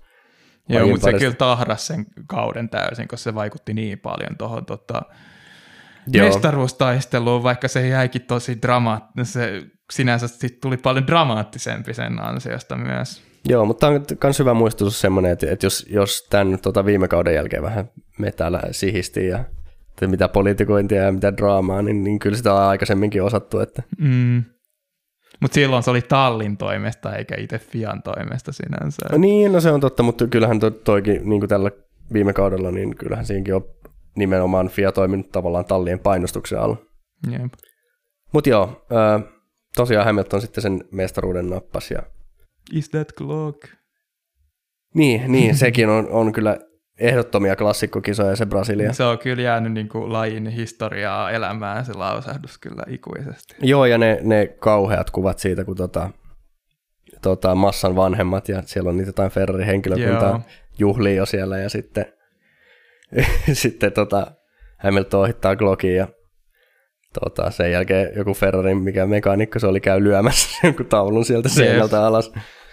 Mutta tota, joo, siinä oli korkeat tunteet. Ja sitten nimenomaan sekin, että ei nyt mitään Hamiltonilta pois, mutta olisin kyllä itsekin suonut massalle tuon mestaruuden, mutta Jep. mutta toisaalta se tarjoaa kuitenkin tämän edelleen voimassa olevan myytin, että Räikkönen on edelleen, tai ei se mikään myytti ole, vaan se, että Räikkönen on edelleen Ferrari viimeisin maailmanmestari, niin sehän meille kelpaa. Saa nähdä kuinka kauan.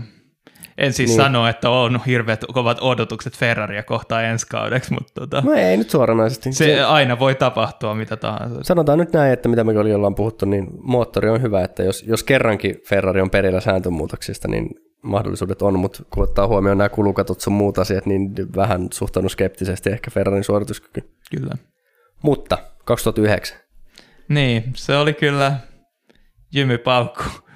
Et sekä se yhtäkkiä, kun puhui siitä, että se oli ollut kahden kauppaa, oli ollut McLaren ja Ferrari taistellut tuota mestaruudesta, niin yhtäkkiä kumpikin oli niinku ihan täysin kadoksissa. Ja sitten tuli tällainen piskuinen tota, talli nimeltä Bro GP, joka otti alkukaudesta ihan kaiken, mikä oli otettavissa. Ja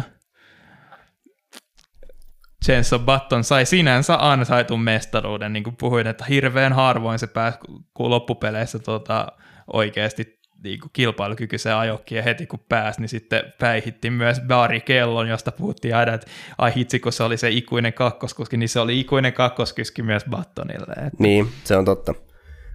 Tota, johon ehkä vaikutti aika pitkälti se, että Barikonon alkukausi oli huono. Itse asiassa loppukausi oli parempi kuin Battonilla, joo, mutta tota, se Battonin, Batton otti silloin alkukaudesta, koska se, on, se Bron GPn yllätys kesti sen about puoli kautta. jep. Sitten Bron GP rupesi niin kuin huonojen resurssien takia niin kuin tippumaan siitä kehityskilvasta. Ja sitten samaan aikaan kaikki muut kehitti se oma, kun siis just Brown GPn tota, salaisuus oli tämä tupla diffuusori, niin sitten tu- puolessa välissä kautta niin kaikki muutkin alkoi sitten tota, saamaan Joo. Sen autonsa. Ja sitten muistaakseni tämä oli sitä kautta, kun Kerssi niin kuin tuli aina vä- niin kuin joihinkin autoihin sitten vähitellen. Joo, se oli mun mielestä 2009 oli niin tällainen vapaaehtoinen kerssi jotenkin, että et siinä oli, mä en muista mikä se toinen vaihtoehto oli, että se oli jotenkin, koska siihenkin oli niin kuin tavallaan joku hyöty, jos ei ottanut sitä Mun mielestä kerssiä. se oli vaan se, että yksinkertaisesti se oli tosi epäluotettava se kerssi, niin se, se saattoi olla niinku riski laittaa se. Mun niin. Mielestä sillä ei ollut mitään vaihtoehtoa, vaan Joo. se oli se, että niinku, joskus, joskus tallit sit niinku, oli parempi, että niinku ei laiteta ja keskitytään kaikkiin muihin asioihin. Ja, Joo, ja itse asiassa aika harvalla tällä, muista, muistaakseni Williamsilla oli kerssi. Mm. En, en muista kellä, olisiko yhdelläkään kärkitalleista ollut esimerkiksi. sitä mä en muista. Sen mä tietenkin muistan, että kyllähän niillä oli niinku aikaisessa vaiheessa tupla diffuusori kyllä. Että, Joo, mutta tosiaan siis, ja, ja tämä on niinku,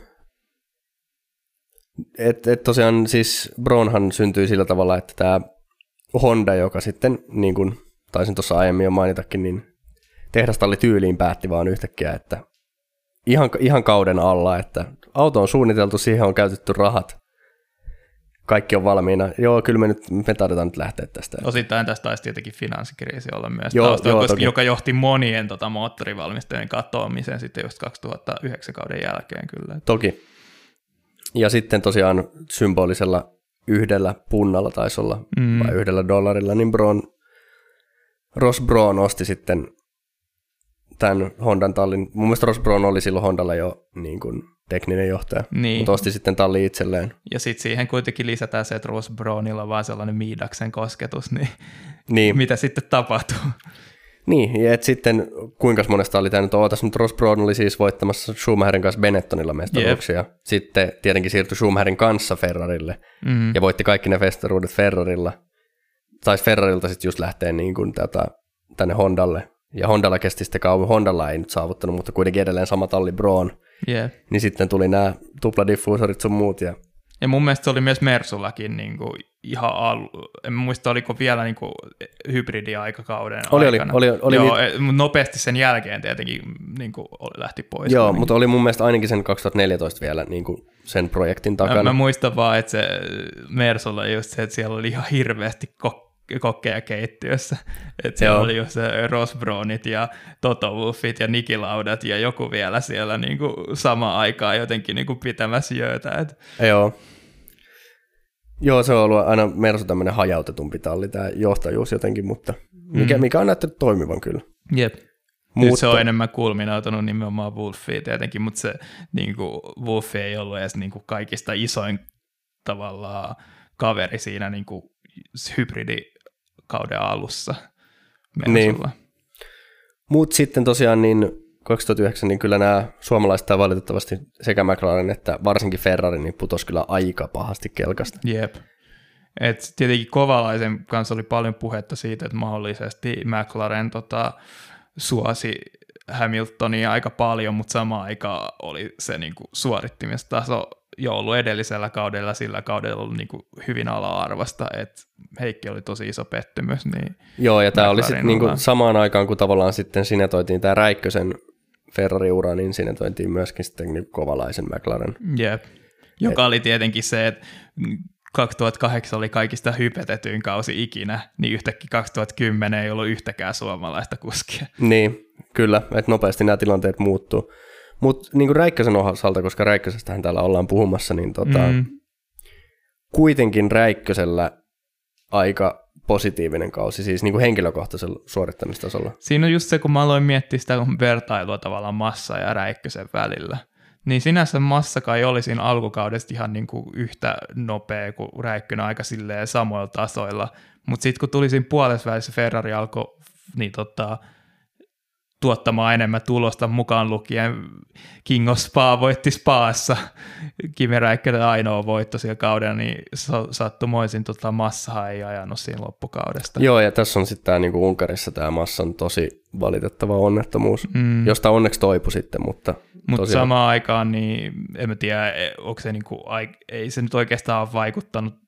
Tässä on just se, että kun puhutaan aina niinku massasta ennen sitä niin tota kes- tai tätä kolaria ja jälkeen sen kolari, että tavallaan se ura ei ollut enää entisensä sen jälkeen, mutta osittain siinä ehkä on myös taustalla se nimenomaan, että tuli Alonso tallikaveriksi ja auto alettiin tekemään vahvasti Alonsolle niin kuin hyvä paremmaksi. Et, Joo, koska kyllä mun mielestä esimerkiksi niin kun ne Williams-ajat Bottaksen kanssa, niin mun mm. mielestä Massa oli kuitenkin ihan hyvä. Niin ihan hyvä, mutta siinä on just se, että tämä kaveri on taistellut mestaruudesta Se on totta kautena, ja tämä tulokas on itse asiassa vakuuttavampi kuin tämä veteraani. Niin, tai siis eihän Bottas ollut täysi tulokas, mutta aika paljon Niin, niinku se on totta. kokemattomampi. Et, Sekin on ihan totta kyllä.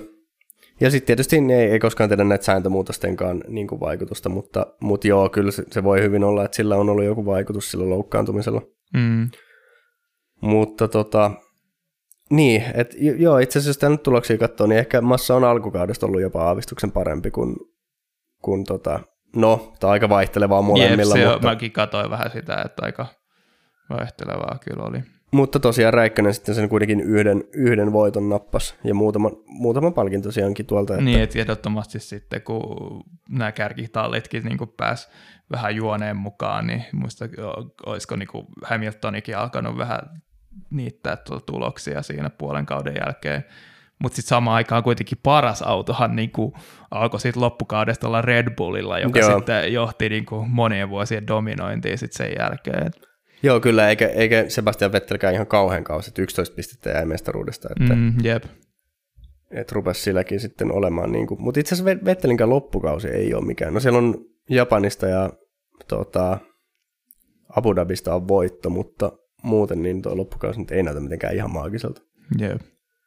Mutta joo, joo, kuitenkin tämä rupesi olemaan sit sitä niin kuin Red Bullin nousua ehdottomasti. Mutta sitten tämä niin kuin, ehkä Räikkösen vähän surullinen, että et selkeästi Ferrari johdossa oltiin niin jotenkin ihan täysin kypsiä Räikköseen. Vaikka mun mielestä niin kuin 2009 kauden, koska tuo autohan oli ihan surkea, Jep. Niin mun mielestä on niin kuin 2009 tulosten perusteella niin kuin Räikkönen ei olisi mun mielestä niitä potkuja ansainnut. Mm. Mutta tota, ja niin, kuin, niin karulta kuin se nyt ehkä tuntuu sanoakin, se olisi ollut ehkä, ehkä vähän, en nyt ehkä toivo sitä tuon loukkaantumisen jälkeen Felipe Massalla, mutta ehkä, ehkä niin kuin se, että Räikkönen vai Massa sieltä pois, niin no joo, mutta tota, tosiaan sitten Fernando Alonso sinne isolla rahalla talliin ja tosiaan se Santander-sponsorikin taisi jonkun verran painaa siinä. Siinä taisi olla jopa niin, että Räikkönen tota, solmi jatkosopimuksen siinä sam- niin kuin, jopa olisiko samalla tai edellisellä kaudella, ja sitten se pa- ostettiin ulos. sieltä. Joo, joo. Että tota, ja sai, siinä taisi olla jopa, olisiko jopa siinä ollut niin kuin, joku sellainen pykälä, että Räikkönen ei saanut ajaa seuraavalla kaudella, tai sen läpi joo, sen näin niin kuin mun mielestä, sopimus. että ei saa mennä kilpailevaan talliin. Niin, et sen takia sitten tulikin tällainen mielenkiintoinen rallivisiitti sitten. Tota. Jok- Joka on itse asiassa mielenkiintoista, kun sanot ton, tota, että ei saanut ajaa seuraavalla kaudella, koska sehän tavallaan jossain määrin kertoo myöskin siitä, että,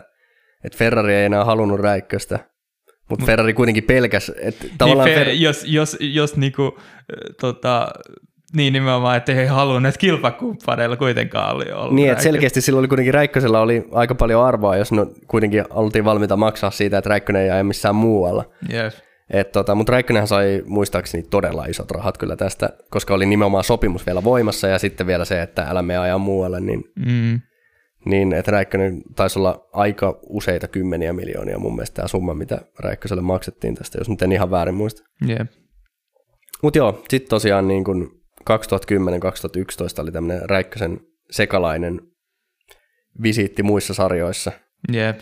Et, et siellä oli niin kuin Citroenin junioritallissa 2010 rallia, sitten 2011 ajoi myös MM-sarjassa rallia, mutta se oli niin kuin sitten oma, oma talli tavallaan, Niin oma niin asiakas, asiakastallilla. Joo, ja ne, ne nyt tulokset ei ole silleen, ei ole huonoja, mutta, mutta ei, ei, ei mitään palkintosijoituksia, eikä Mm. en sitten tiedä, ei välttämättä ole se Citroenin autokaan ollut, en, en, en niin, no joo. Eikös, Kyllähän se oli Citroenin mm. dominointiaikaa, mutta Niin. tietenkin ne on aina vähän eri, että Niin. se junioritiimi on vähän eri kuin se tehdas tälle. Että... Joo, ei välttämättä ole ihan se niin kuin viimeisintä huutoa ollut se auto, mutta tota, mut joo, silleen, niin kuin, että selkeästi olisi pärjännyt niin kuin rallin MM-sarjassa varmasti niin kuin kuljettajana, mutta ei nyt ehkä semmoinen niin kuin mikään mestarikandidaatti olisi ollut missään vaiheessa mm. Mm. välttämättä. Ja sitten siellä käytiin kokeilemassa vähän NASCARia ja olisiko ollut 2011. Joku, joku muutama hassu kilpailu, jotain NASCARia kokeiltiin. Ja, Siellä Montojan kanssa oli kuulemma vietetty hauskoja hetkiä. joo, mutta tota, mut sitten 2012 niin ehkä vähän tämmöinen niin yllätyspaluu formuloihin. Niin, mä itse asiassa en muistellut tästä ajasta hirveästi, mutta siitä oli tosi paljon mielenkiintoisia juttuja niin kuin, tota, Wikipediassa, että Räikkönen oli niin kuin, neuvotellut tosi monen tallin kanssa sitä Joo. ennen sitä kautta, mutta saattoi jopa olla, että olisiko jopa ollut niin, että vaati pikkasen liikaa itselleen, niin kuin, että esimerkiksi ei päässyt Red Bullille siitä syystä, että oli palkkavaatimukset, ja ehkä se toisaalta se taisi olla myös se talliasema tietenkin vaadittiin vähän enemmän, koska niillä oli Vettel, niin, niin, Niin, se oli niin. vähän ehkä vaikea antaa. Että just Red Bullin kanssa nimenomaan siitä syystä, koska niillä oli vahva yhteistyö, muistaakseni silloin ralliaikoina, tätä, niin kuin, että Red Bull sponssasi sitä Kimin tekemistä silloin. Joo, tämä on itse asiassa semmoinen, niin kuin, mistä mun mielestä just tämä Red Bull huuhtajan 2012 comebackiin, ja mun mielestä silloin öö, 2013 jälkeen, kun Räikkönen meni Ferrarille, niin ilmeisesti silloinkin oli ollut puhetta, että Jep. Räikkönen korvaisi Webberin. Joo, mutta tota, sitten lopulta niin kuin tallipaikat alkoi vähän niin kuin jäädä vähiin ja sitten vaihtoehdotkin, niin Räikkönen päätyi sitten Lotus Renaultille, joka ei ollut niin kuin vaikuttanut millään tavalla kilpailukykyiseltä autolla ennen sitä, ja oli saanut myös ottanut itselleen sellaisen sopparin, missä oli sitten niin kuin tosi paljon sellaisia tota, tavallaan tuloksiin, tul, sitä paremmat tulokset, sitä parempi, tota, paremmin sulle maksetaan ja Lottukselle jää varmaan jälkikäteen vähän tota, harmittamaankin se jollain tavalla sellainen niin kuin katkeran suloisesti, että todella, todella ai, melkeinpä räikkä se tota, soppari ne melkein konkka. Kyllä, kyllä. Että tämähän oli sitten tämä comeback taas niin kuin lootuksella, niin, niin oli tosi vakuuttava. Mm. Että tota,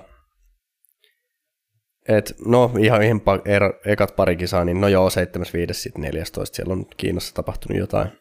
En muista enää mitä, mutta, mutta sitten alkoi tulee jo palkintopalleja. Ja, ja kyllähän se oli semmoinen niin kuin, mun mielestä nämäkin on myös Räikköselle semmoisia niin kuin, ehkä se 2013 kauden loppu, mm. niin vähän, vähän rupesi silleen heikkenemään, mutta sekin oli ehkä ei, ei niin kuin Räikkösen syytä, vaan tota, että Lotus rupesi vaan niin kuin talousvaikeuksissa tippumaan tosi pahasti siitä Niin, kelkasta. ja sitten siihen vielä sitten, että Räikkönen ei halunnut ajaa niitä muutamaa kisaa, vaan lähti vähän selkä, selkäleikkaukseen. Joo, ja... valmistautumaan Ferrari-uraan. Jep.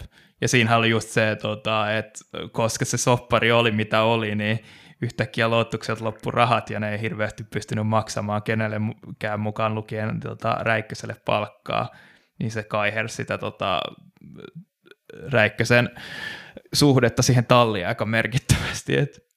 Joo, joo, mutta tota, ja varsinkin sitten sit, niinku, kun ollaan puhuttu Räikkösen tallikavereista tästä, niin niinku Roman Grosjaniin verrattuna, niin molemmat kaudet, ehkä vielä enemmän tämä 2012, että 2013 Grosjanillakin oli jo jotain ihan hyviä kilpailuita siellä, mm.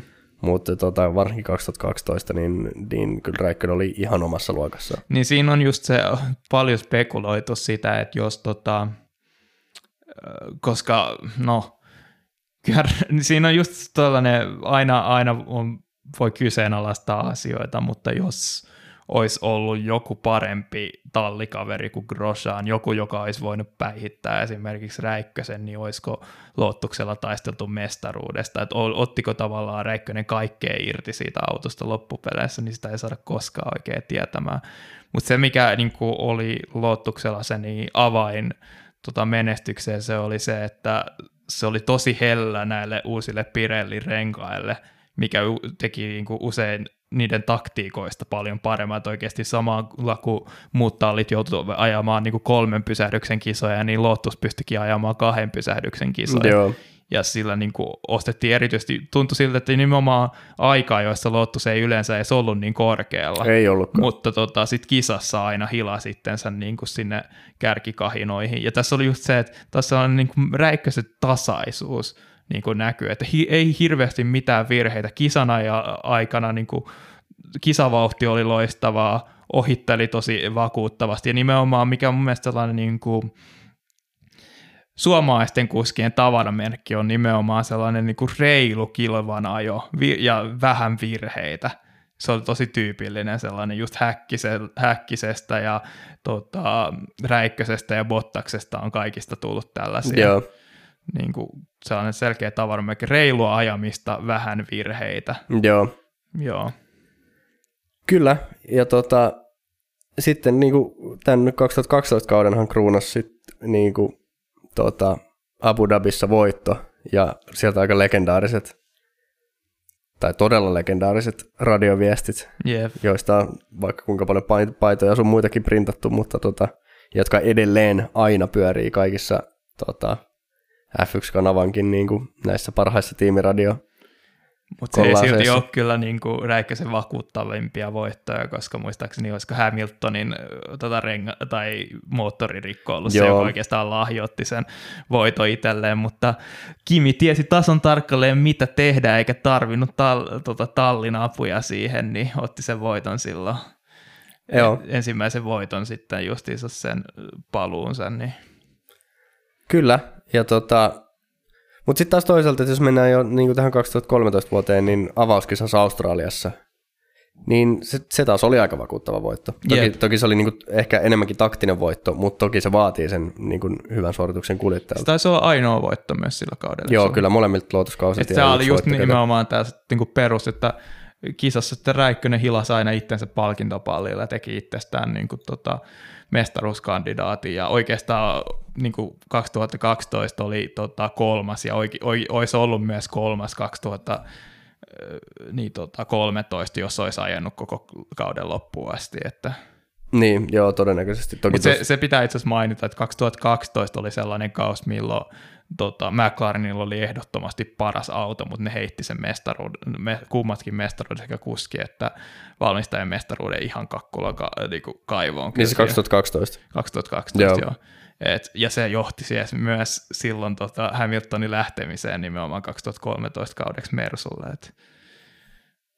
Joo, ja 2012 oli myös niin kuin, aika loppuun asti mielenkiintoinen kausi. Joo. Et siellä oli paljon kavereita taistelemassa maailmanmestaruudesta. Siis sehän oli, siis kun mä oon aikaisemmin tota, sekoillut tämän kanssa, niin nyt mä muistan ikuisesti, että 2012 oli se kausi, jolloin oli, olisiko seitsemän voittajaa seitsemästä ekasta kisasta. Joo, näin se mun mielestä oli, Se, että katsotaan sitä. Mukaan lukien Maldonado. Joo, että tosiaan niin kuin, ensin Jenson Button, sitten Fernando Alonso, Sebastian Vettel, Mark Webber, Lewis Hamilton. Öö, no sitten tulee jo Fernando Alonso. oh, hetkinen. Että onko se viisi eri voittajaa viiteen ekan, et, siis niin meidän sitten koko kaudella. Siis mun mielestä se oli siis ihan ekat, ekat kisat 2012, vai menikö me nyt se? Eikö anteeksi, on siellä Nico Roosberg kanssa. Eikö niin on? On, on, on, on. Ootas nyt. Otetaan alusta. Eli Jenson Button, Fernando Alonso, sitten on Nico Roosberg, öö, Sebastian Vettel, Pastor Maldonado, Jep. Mark Webber ja Lewis Hamilton. Oliko siinä jo enemmän kuin seitsemän hetkinen? YKK 567. Okei, okay, joo. Sitten sit tuli taas uudestaan Fernando Alonso, eli sit siinä ne taisi olla. Mutta mut joo, siis tosi, tosi mielenkiintoinen kausi toi 2012, ja sitten tietenkin sinne lisätään vielä Kimi Räikkösen voitto myöhemmin, että et onko nyt kahdeksan voittajaa sitten yhteensä tuolla kaudella, niin, Niin, niin joo, 2012 oli kanssa kyllä hieno kausi. jep. Ja siinä myös vahtuu joukkoon, niin Alonson menetettyjä mestaruuksia, samalla kun Vettel vähän liiankin helpolla sai ne mestaruutensa, mutta ne oli toisaalta ainoat mestaruutensa, että Niin, ja joo, ja Alonsolla tosiaan kanssa näitä Ferrari-vuosia vähän se niin kuin, todella räikeä ylisuorittaminen kuvastaa, että et ehkä ei kuitenkaan mm. Ferrari ei ollut ihan niin hyvä. Mutta samaan aikaan just nimenomaan se auto oli pelkästään tehty, tehty niin. Alonsoa varten, johon päästään hyvin 2014 vuoteen. Kyllä, mutta mennään tai 2000, no niin, onko 2013 enää oikeastaan mitään? Ei, kyllä se varmaan Kyllä se vähän tuossa- hyvin mun mielestä käytiin läpi Joo. Sinänsä, että just nimenomaan sekin, että Räikkönen ei käynyt siellä loppukaudesta. Joo, 2013 muuten ei ole silleen ihan niin super mielenkiintoinen kausi, että on sitten loppu, loppukausihan on 1, 2, 3, 4, 5, 6, 7, 8, onko Sebastian Vettel voittanut yhdeksän viimeistä kisaa? Niin, Että tota, se oli vähän tylsä, koska mäkin katsoin sitä kausikoostetta, mutta et, ai hitsi, tämä on hemmetin tiukka tota, mestaruuskamppailu ja sitten, aha, kiva Vettel. joo, Tosi kiva. joo, se oli vähän semmoinen. Mutta sitten 2014 isot, isot, isot, isot sääntömuutokset.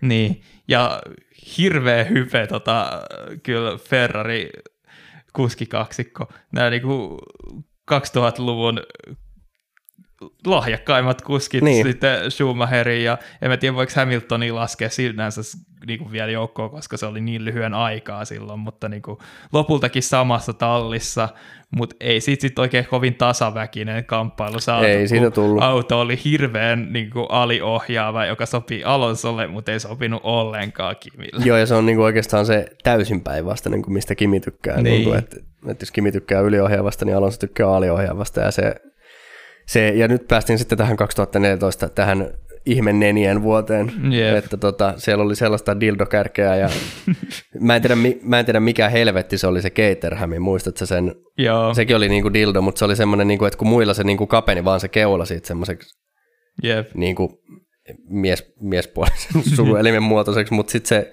Caterham oli semmoinen, että se niinku tuli sieltä alapuolelta, tuli sellainen keppi, että se niinku nousi se keula, se oli semmoinen ihme hassu kartio, ja sitten sieltä tuli vaan semmoinen, niin sitten taas, no Ferrarille ei ole onneksi ollut sellaista, mutta se Ferrari-auto vaan näytti ihan pölynimurilta.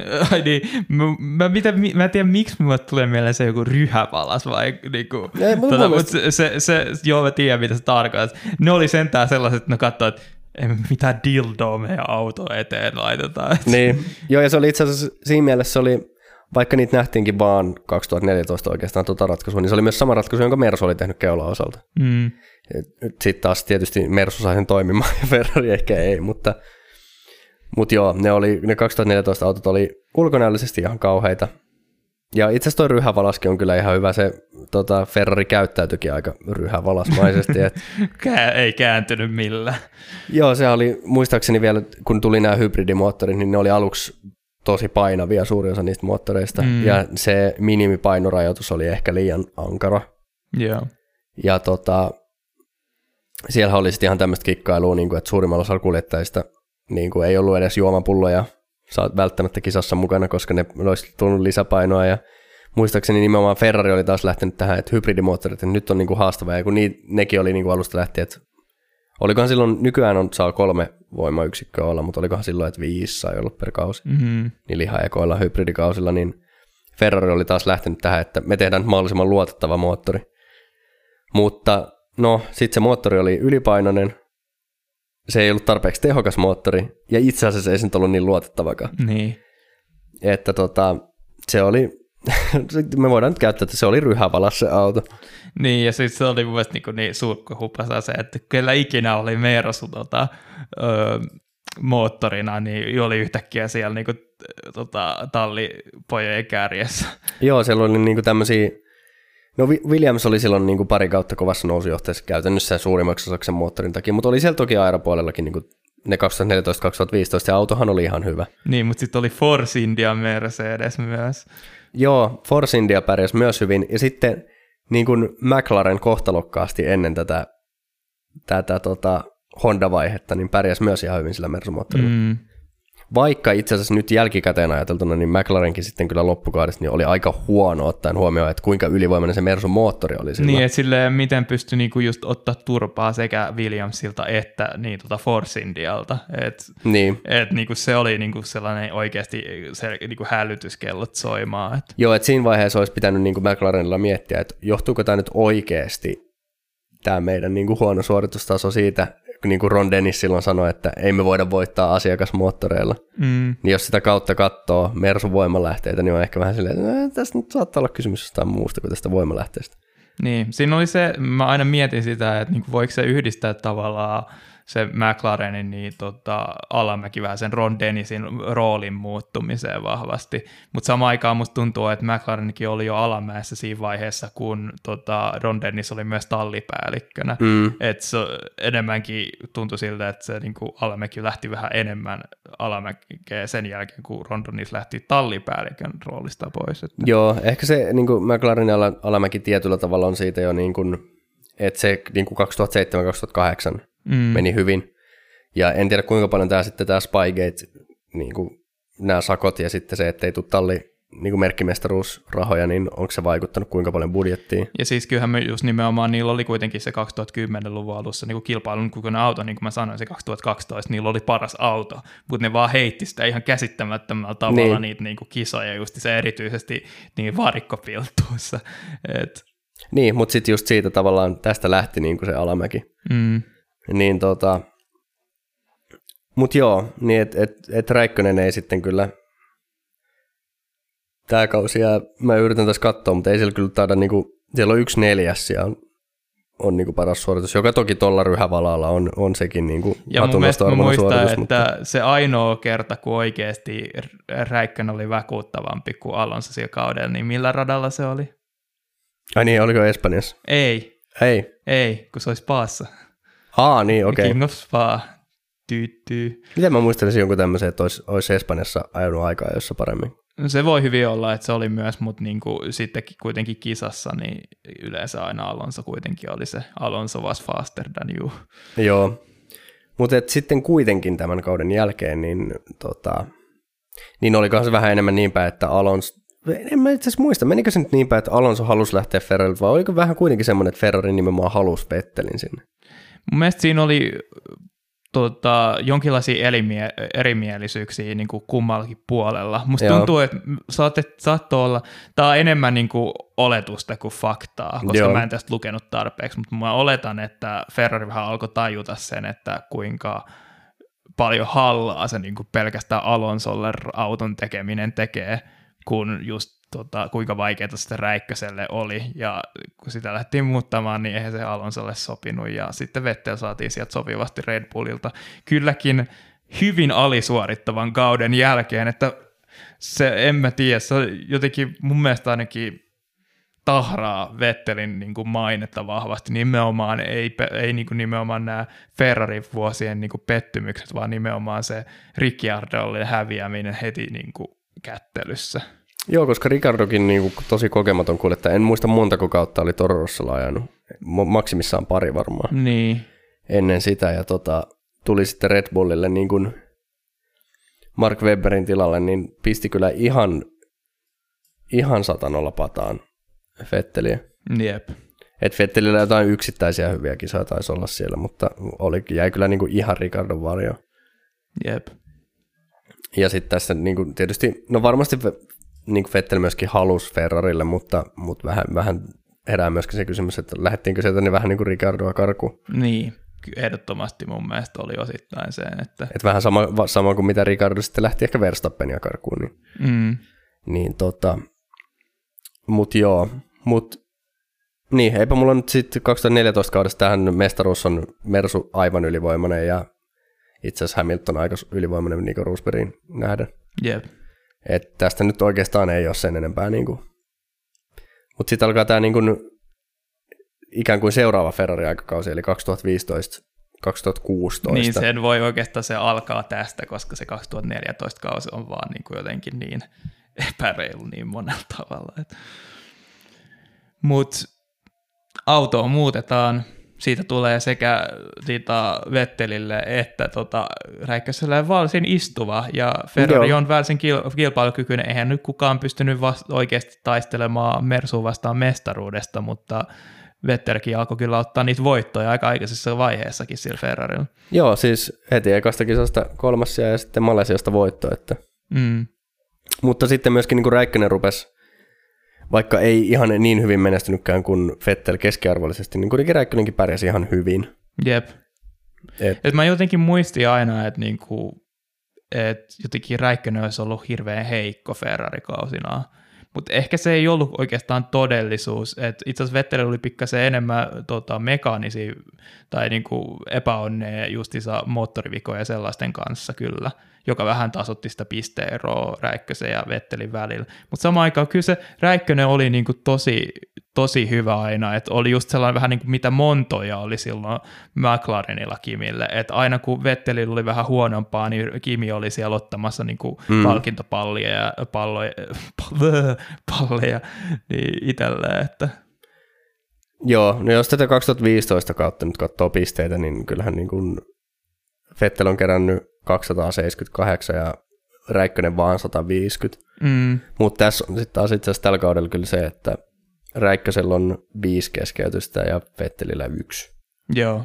Okei, Et mä tota- muistin jotenkin, eh, mä ehkä unohdin tämän kauden jollain tavalla sitten, muistin väärin, että koska kyllä mä muistan, että Vettelillä oli jossain, jonain, oliko se sitten seuraavaa kaudella, kun oli hirveästi noita keskeytyksiä. Et Joo, se, se voi hyvin olla. Mutta että se oli- samalla myös se on sanottava, että sitä varjosti vahvasti tota, myös hirveät epäonnet just nimenomaan. Niin musta tuntuu, että saattoi olla niin, että Räikkösellä oli myös sellaisia, että joku saattoi kolaroida niin, tota, Räikkösen näinä kausina. Mulla menee vähän sekaisin tietenkin nämä tota, eri Ferrari-kaudet. Joo, joo, voi hyvin olla. Et, et, mut mun, mun mielestä ylipäätään tämä niin Vettelin kanssa tämä Ferrari-stintti niin, niin kuin silleen koko ajan oikeastaan parani niin kuin loppuun kohden Räikkösen Joo, osalta. et sinänsä kyllä niin kuin Vettel oli aina, aina niin kuin parempi valitettavasti kuin Räikkönen, että se niin kuin, taas kerran Räikkönen näytti kuolevaiselta, Niin, mutta samalla se oli todella hyvää suorittamista ja mutta sitten siis myöskin Ferrari teki vähän hallaa aina välillä kyllä Räikköselle, just nämä taktiikkavalinnat siitä, että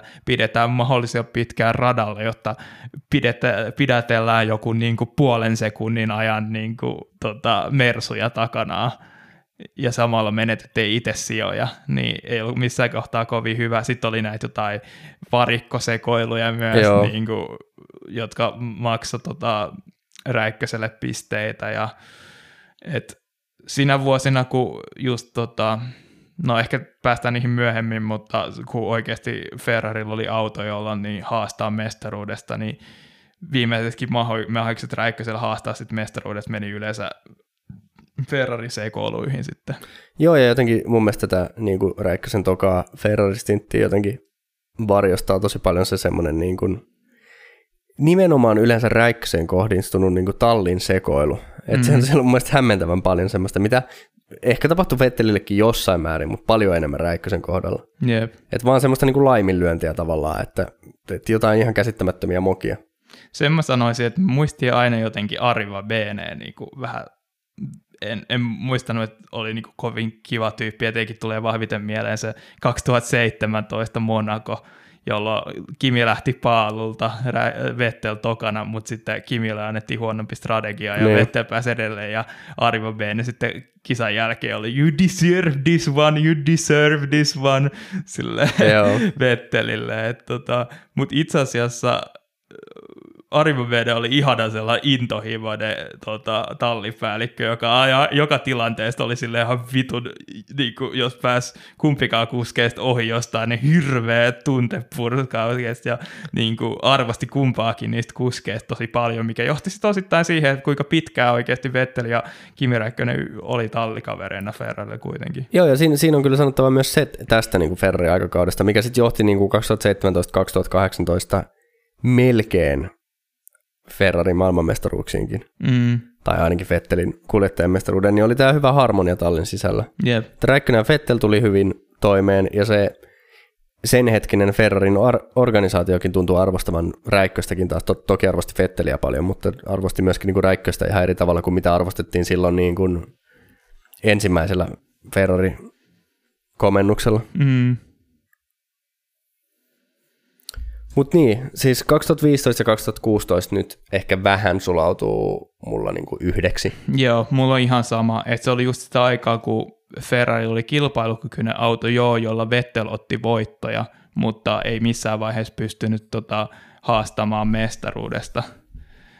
Mutta sitten tulee tota 2017, jolloin sitten tulee myös Bottaskin tulee Mersulle ja yhtäkkiä Ferrari haastaa myös mestaruudesta. Joo, mua vaan täällä naurattaa, mä menen Wikipediassa näitä kausia eteenpäin, niin täällä on tää rengasseokset, kun joka kausi tulee vaan, tää oli sitä aikaa, joka kausi tulee vähintään yksi väri lisää. että vaan kasvaa vaan tämä kategoria. Mutta se on sanottava 2016 kaudesta, että silloinhan, että 2015, kun Vettel voitti peräti kaksi kisaa Ferrarilla. Niin. Niin 2016 oli taas, mun mielestä Kimi oli vähän niin kuin jopa tasaisempi, mutta sitten Ferrari ei ollut kuitenkaan kokonaisuuten niin hyvä. Red Bull oli ehkä vähän parempi. Yep. Ja sitten siellä oli loppukaudessa oli paljon näitä Fer, niin kuin Vettelin, ainakin Meksikossa niin kuin ylilyöntejä, että et radiossa haukku kisajohtajat ja mutta mun mielestä se oli ihan hyväksyttävä, koska tämän syy siihen oli tämä Verstappenin kyseenalainen puolustaminen silloin. Joo, joo, sekin on totta, että 2016 nimenomaan kauden kesken sitten Verstappen tota, siirrettiin tänne Daniel Kvietin tilalle. Jep. Niin tota, mutta siellä rupesi sitten tulemaan, tulemaan näitä juttuja. Mutta joo, mut joo, silleen niin kuin Fettelin ja Räikkösen osalta niin kuin tasaisempi kausi. Kuitenkin 2016. Jep. Mutta joo, mennään siihen 2017 vaan. Et niinku kerrankin, kun Räikkösellä on kilpailukykyinen tota ajokki, niin kyllähän niin kuin vahvasti kummatkin suomalaiset jäi näiden tota, Vetteli ja Hamiltonin varjoon valitettavasti. Ja, mutta mä muistan, että se kausi, olisiko se 2017 kausi alkanut todella mukavasti siellä Bahrainissa just johonkin tota, tal, varikkosekoiluun vai oliko se 2018? Öö, niin Räikkösen kanssa. Niin, Öö, mä en nyt itse asiassa muista enää kyllä.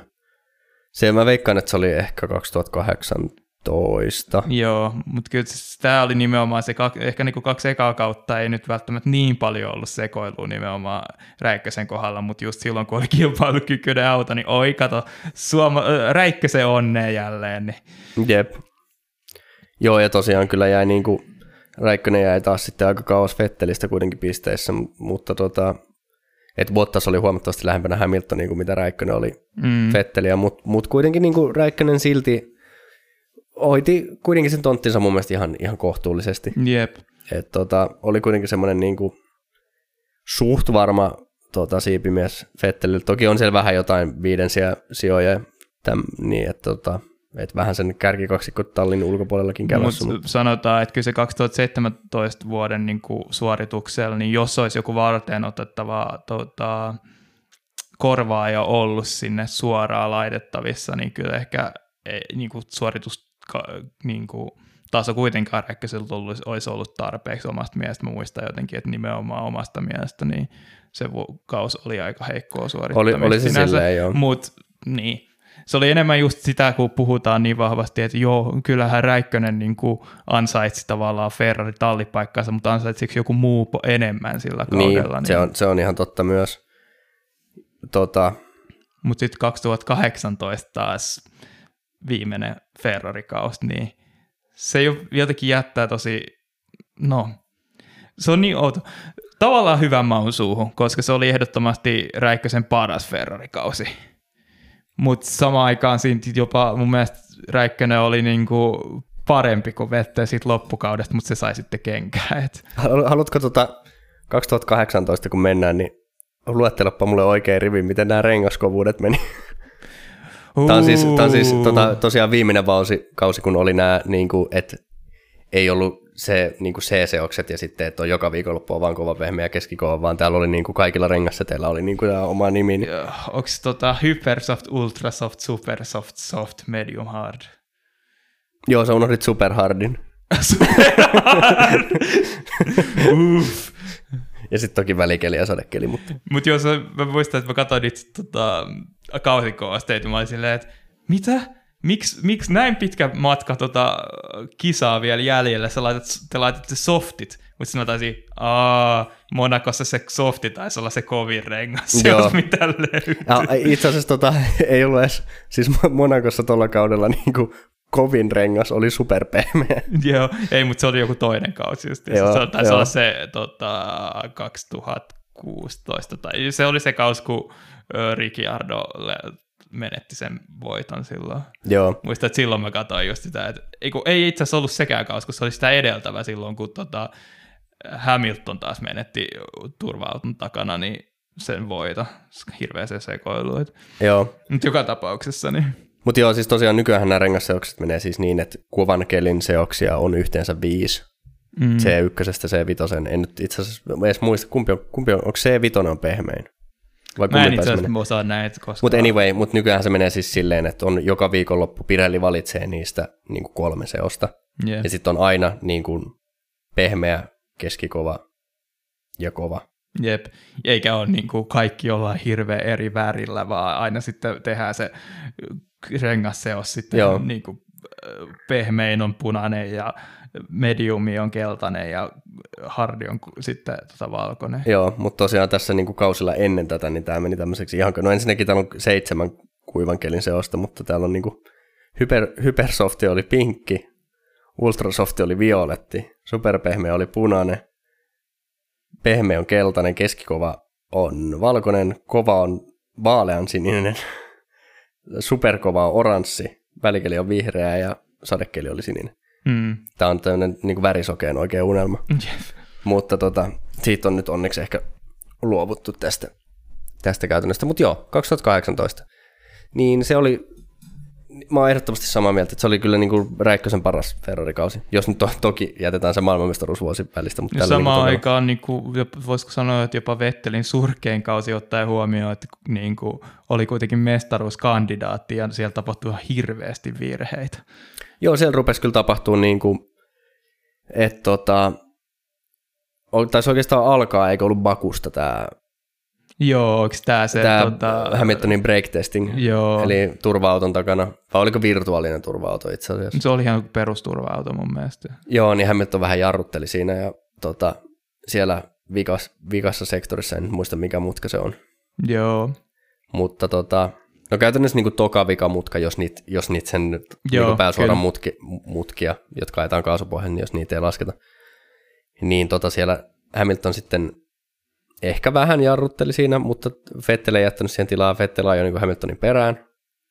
Ja sitten Vettel päätti ajaa Hamiltonin viereen ja ajaa Hamiltonin kylkeen, tämmöisiä niin kuin ylilyöntejä. Sitten oli se mm. Singaporen kolari siinä startissa, Joo. kun oliko se nyt niin, että Siinä oli vaan se, että niin, Kimi Räik- Räikkönen jäi sinne Verstappen ja Vettelin mm. väliin. Niin se on se, kun Räikkönen saa tujo, niinku tajuttoman hyvän lähdön, niin sitten se siitä niinku kostautui, kun Vettel lähti liian Joo. aggressiivisesti niin puolustaa Verstappenia, kun sitten Kimi onkin sieltä tulossa Verstappenista vielä ohi. Ja niin. sitten siitä tuli tota, hieno Fer- Ferrari voileipä sitten. Tota, vähän Red Bull mausteella. Joo, ja tosiaan sekin oli sellainen tilanne, että, että se oli käytännössä täysin Vettelin vika. Mm. Että ei, niin kuin, ei Verstappen, vaikka Verstappen on tietenkin nykyään tunnetaan tämmöisenä, niin helposti voisi syyttää Verstappen, mutta ei, siinä ole, ei Verstappenilla ollut osa aika arpaa siihen tilanteeseen. Joo. Ja sitten olisiko tämä ollut vuosi se spi, Spinalan tota alku, kun oli niin kuin, ko, vähänkin koski tota Vettel-kilpakumppaneihin, niin lähti spinnaamaan ja Joo, joo, mun mielestä oli. Ja sitten tota... Ja sitten tietenkin mä muistan, että se Singaporen jälkeen, koska siis Ferrarilla taisi olla kilpailukykyisempi auto. Se osittain siihen autokin, sekin osittain niin selitti sitä, että miksi, miten vakuuttava Räikkönenkin oli sitten loppukaudesta, kun Vettel alkoi tekemään niitä virheitä, mutta tota, muistan, että sen kruunas sen Singaporen nolla viikonlopun se, että sitten seuraavassa kisassa tota, oli jotain viallisia, tota, sanon nyt noita sanoin, smart, mikä, smart Sytytystulppi. Niin, niin, jotka sitten tota, ei ollut kai vaihettu tai jollain tavalla väärin oli asennettu, jotka sitten johti keskeytykseen tota, Vettelin kohdalla. Et. Joo, joo, se meni niin kuin tota, Katsotaanko me nyt oikeat kautta? Onko tämä mukaan 2018? On. Musta tuntuu, mä aloin miettiä sitä, että oliko se Spinalla kausi kuitenkin joku toinen kausi. No se voi olla, koska mä aloin katsoa täältä, että äh, siis Singaporen hetkinen nyt, kun tämän mukaan Vettel on tullut 2018 Singaporessa kolmanneksi. No sehän ei ollut.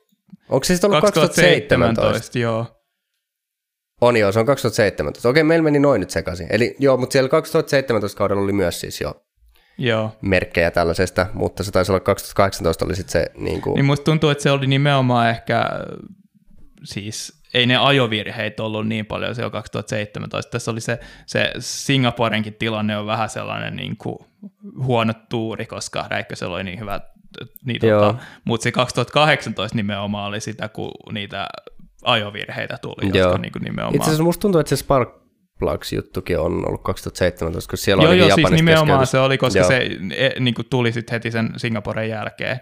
Et siihen, siihen mennessä, niin kuin Singaporeen mennessä, niin se kamppailu oli tosi tiukkaa, mutta sen jälkeen se lähti käsistä, kun Singapores nolla pistettä. Ja, tota, niin siinä oli Malesia vielä näköjään välissä, mutta... Joo, mutta sitten niin siihen päälle sitten vielä se... Tota, niin ja hei se Malesiaskin... Tota, hit, hetkinen, mitä siellä kävi, koska se muistaa, että Räikkönen ei tainnut lähteä siihen kisaan, koska siinä oli jotain sekoilua silloin. Tota, just sam- olisi jotain samankaltaista sekoilua ja tota... Katsotaan nyt. Siellä on siis... Vettel on tullut neljänneksi. Ää... Ah, nyt, nyt mä muistan, miten tässä kävi.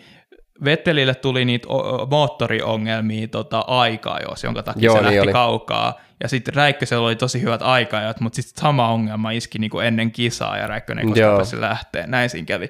Mutta silleen niinku kolmes kisassa peräkkäin, niin yhtäkkiä Ferrarilla on vaikeuksia ja se Hamiltonin ero lähtee niinku käsistä. Vaikka esimerkiksi Singaporeskin mä muistan, että Hamilton ei kuitenkaan tai siis Mersuhan ei ollut millään tavalla kilpailukykyinen, mutta taisi silti voittaa sen, koska siis startissa oli just vähän hannuhan ja pääsi kaikki ohi.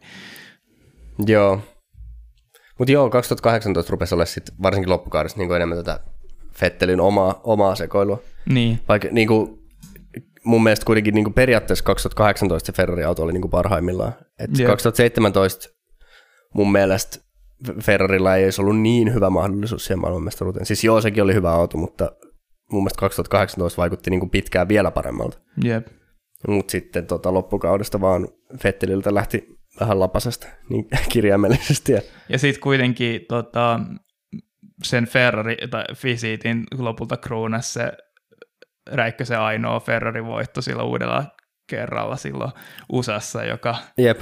on kyllä niin kuin, vaikka ehkä se niin kuin, ei kaikista vakuuttavin voitto ikinä ollut Räikköselle, niin kuitenkin Mutta oli se kuitenkin hyvä, ihan ansaittu niin voitto. ihan ansaittu voitto oli, ja muistan, että olisiko siinä ollut tuolla samalla kaudella ollut se, vai onko sitä edellisen kauden se taisteluvoitosta Hamiltonin kanssa silloin Montsassa, Joo, joka, no, osittain kyllä meni siihen, että Räikkönen ei yksinkertaisesti pystynyt niitä renkaita pitämään niin kuin yhtä hyvin, Joo, mutta samalla tuntui niinku- siltä, että se ehkä positiivinen lopetus se Mersun moottori on kuitenkin paljon 2018 kilpailukykyisempi kuitenkin, että siellä on niinku muutenkin, kuin tuota Räikkönen on Ferrari. aika paljon ottanut palkintopalleja.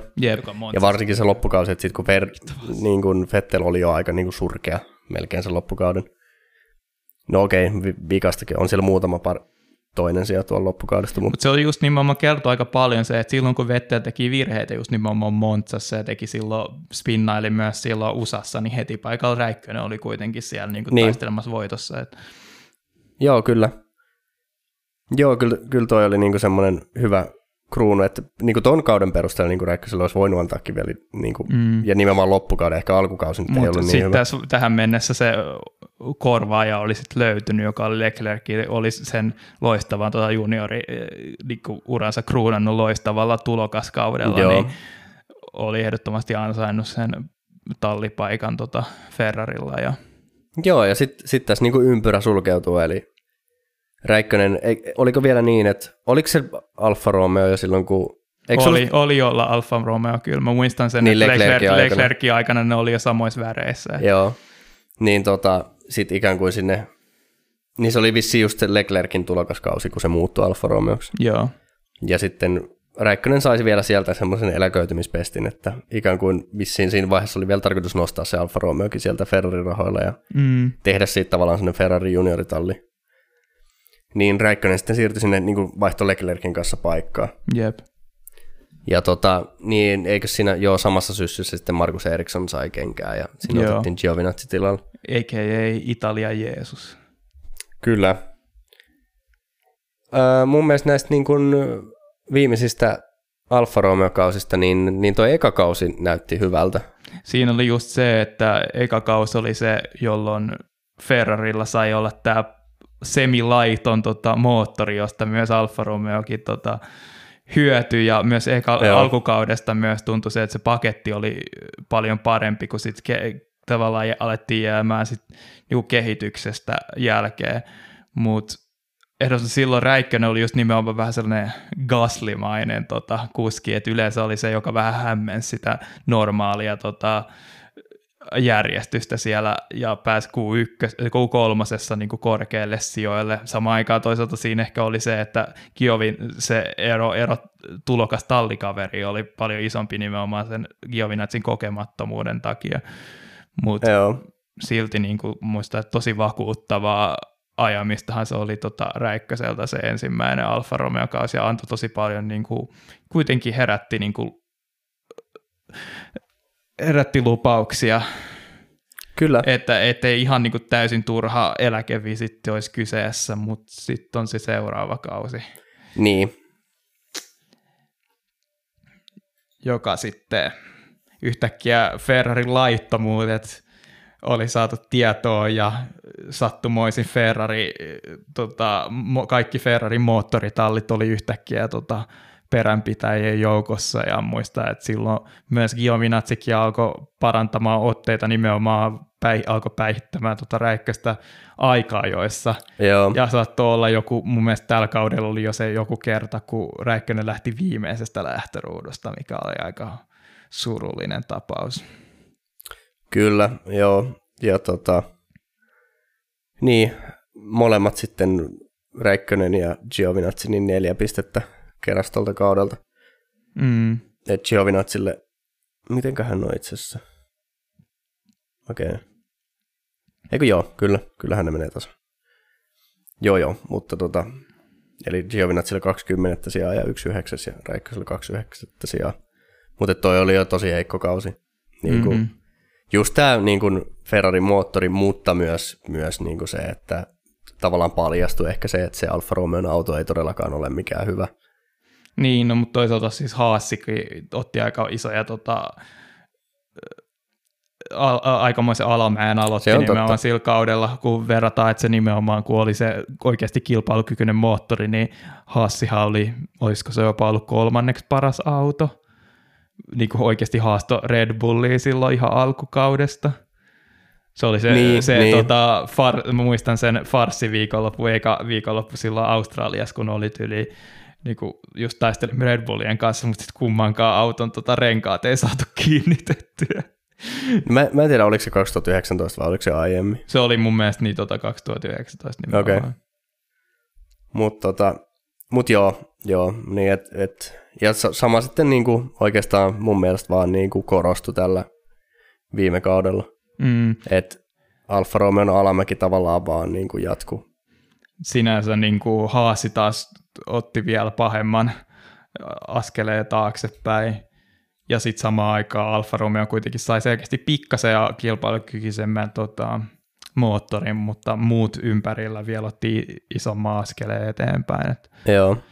No kyllä itse asiassa jos pisteet katsoo, niin kyllä, kyllä nyt niinku Räikkönen on kuitenkin enemmän kerännyt pisteitä kuin tuolla 2020 kaudella. mm, Tuolta on kuitenkin 10 pistettä.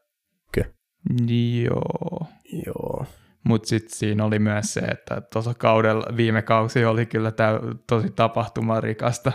Niin, Et, jo- josta ehkä hyötyi nimenomaan Williams enemmän kuin Alfa Romeo, mutta silti niitä pistemahdollisuuksia tällaisille heikommillekin talleille siunautui paljon enemmän. joo, kieltämättä. Mutta et, et siihen tavallaan niin tämän, tämän viimeisten kausien osalta, niin myöskin Räikköselle ehkä oli ihan oikea aika lopettaa ura, koska se oli kuitenkin, että aika, jos tuli käytännössä melkein joka viikonloppu takkiin Giovinazzille.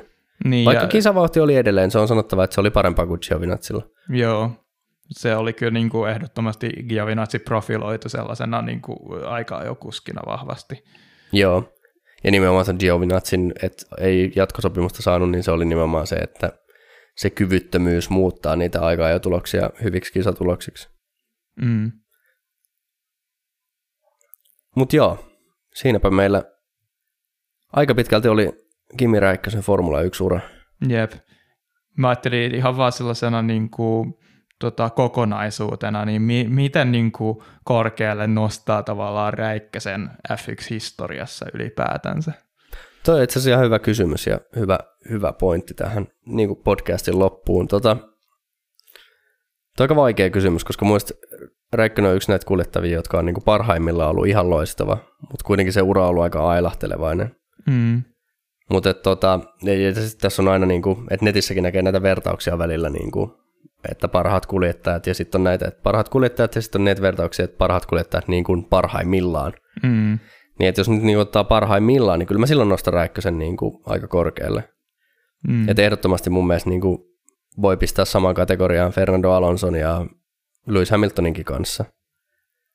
Niin kuin, tota, no niin, ehkä, ehkä en ihan Lewis, Lewis Hamiltonia asti mä, kuitenkaan. Mä vähän täällä niin. tota, pikkasen niinku, nyökähdin tuolle Joo. Nikelle, että no ei nyt ehkä kuitenkaan. Ei ehkä, ei ehkä Lewis Hamilton, koska se on kuitenkin Lewis Hamiltonin niin kuin, no koko ura, mutta, mutta se on kuitenkin se Lewis Hamiltonin tasaisuus on semmoista, mitä Räikkösellä ei oikeastaan ehkä missään vaiheessa ole ollut.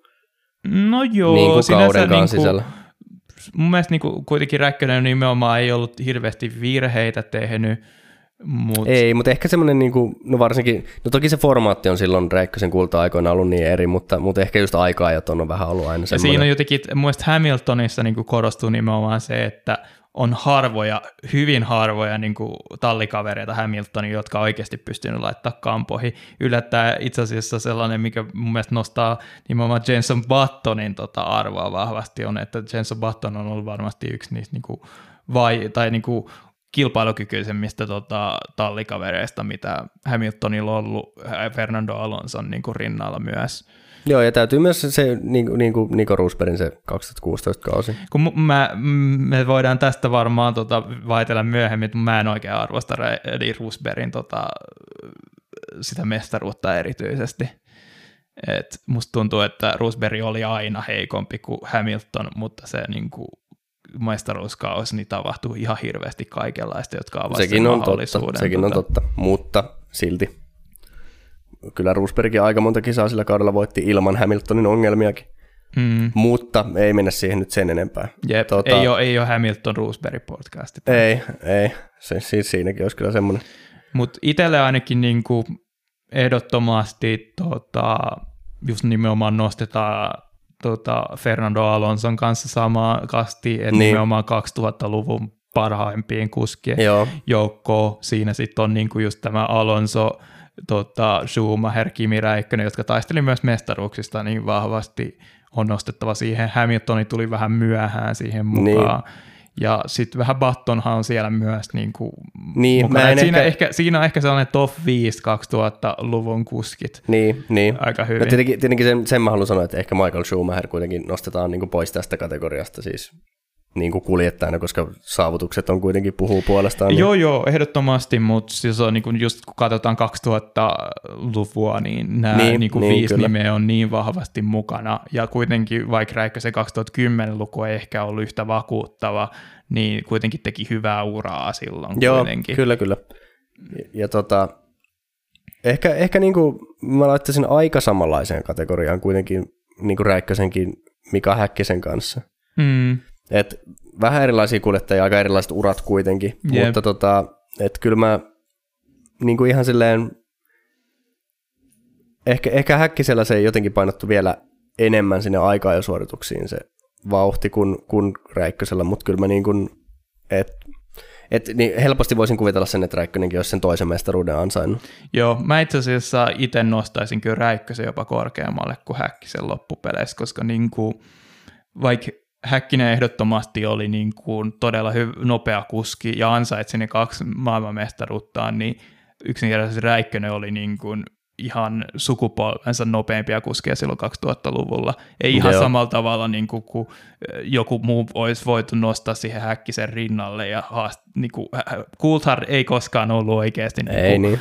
s- yhtä kilpailukykyinen kuski kuin mitä Häkkinen oli, ja niin kuin sillä kalustolla niin Häkkisen nimenomaan olisi pitä, niin kuin, oli niin kuin helppo ottaa niitä mestaruuksia, vaikka Niin. piti taistella Schumacheria vastaan, joo joo, mutta Niin, niin.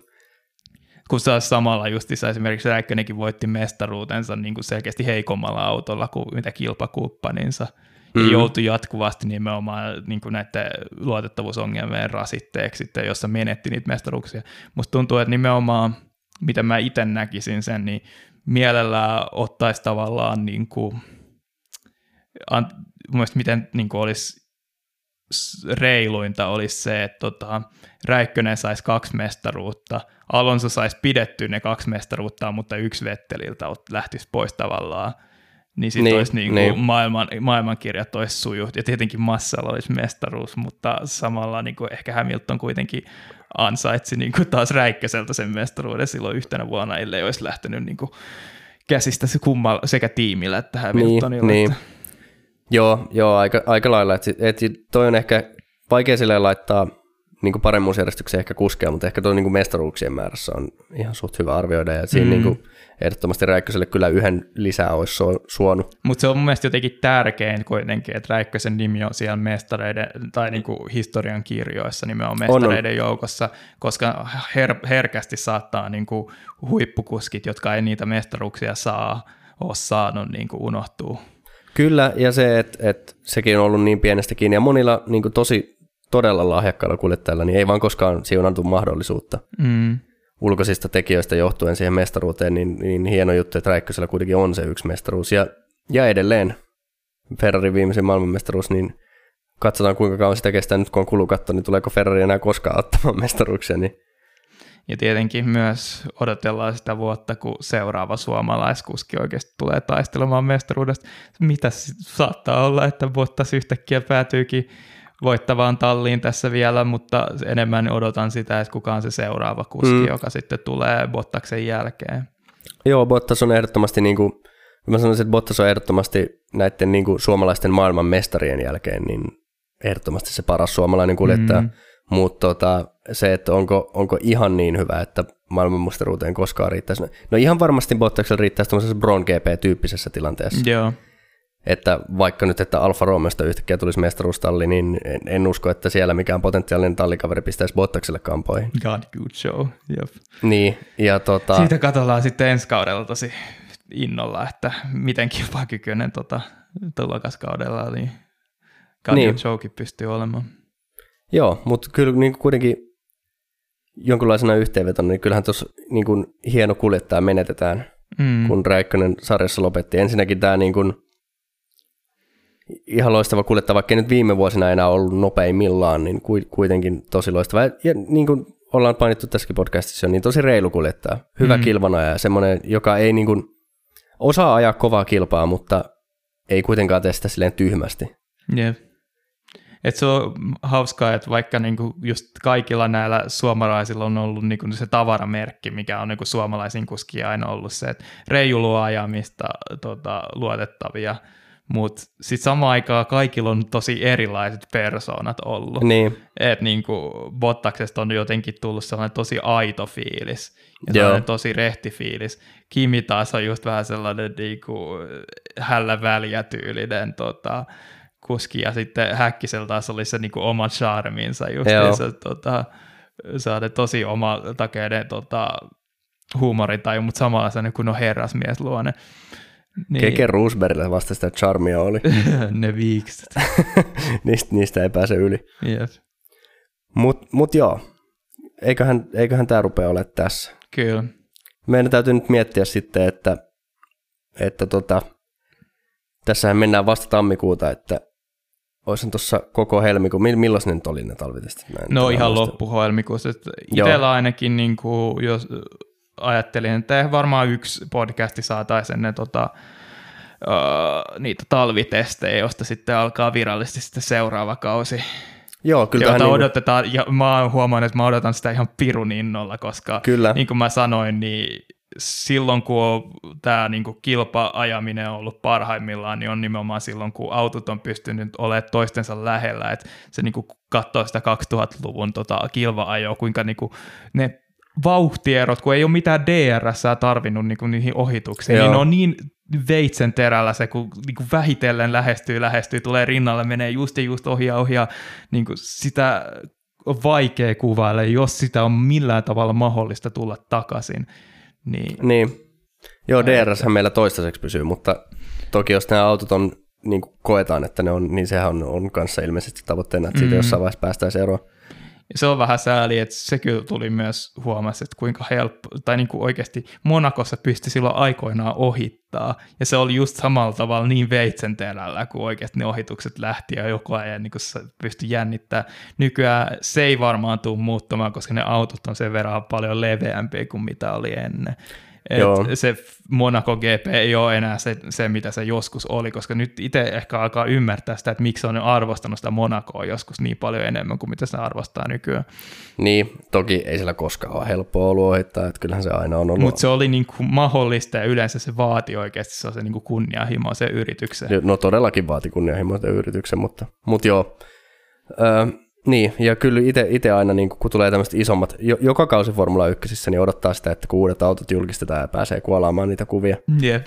Mutta tota, varsinkin nyt, kun tulee oikeasti isot sääntömuutokset, niin voi olla, että insinöörillä viisari värähtää. Voi, se, se näytti se niinku malliauto kyllä niinku ihan magealta, mutta niin. musta tuntuu, että nyt, kyllä nyt noi tallit tulee löytää jonkun hirveän porsaareja, jonka kautta ne tota, autot näyttää ihan helvetin rumilta. Niin siis kun, tää on, tää on aina tää, niinku, että nämä on oikeasti ensimmäiset säännöt, jotka on tehty silleen, että kun monet viimeisimmät sääntömuutokset on ollut vähän semmoisia, niinku, että ne on vaan päätetty, niin ja, sitten, ja sitten vähän sellaisia kapuloita rattaisiin silleen, että just niin. nimenomaan sillä ajatuksella, että vähän heitetään niinku voimasuhteita niinku yrittämään. Ja sitten sit, niinku, koska ne on pelkästään kapuloita rattaisiin, eikä sellainen jotenkin niinku, öö, yhtä sellainen kokonaisvaltainen muutos kuin mm. mitä nyt on, niin sitten se on johtanut just näihin hirveisiin porsaareikiin, jotka on niinku mitä ikinä siivekkeitä tai käsittämättömiä Joo. etusiipiä. Niin.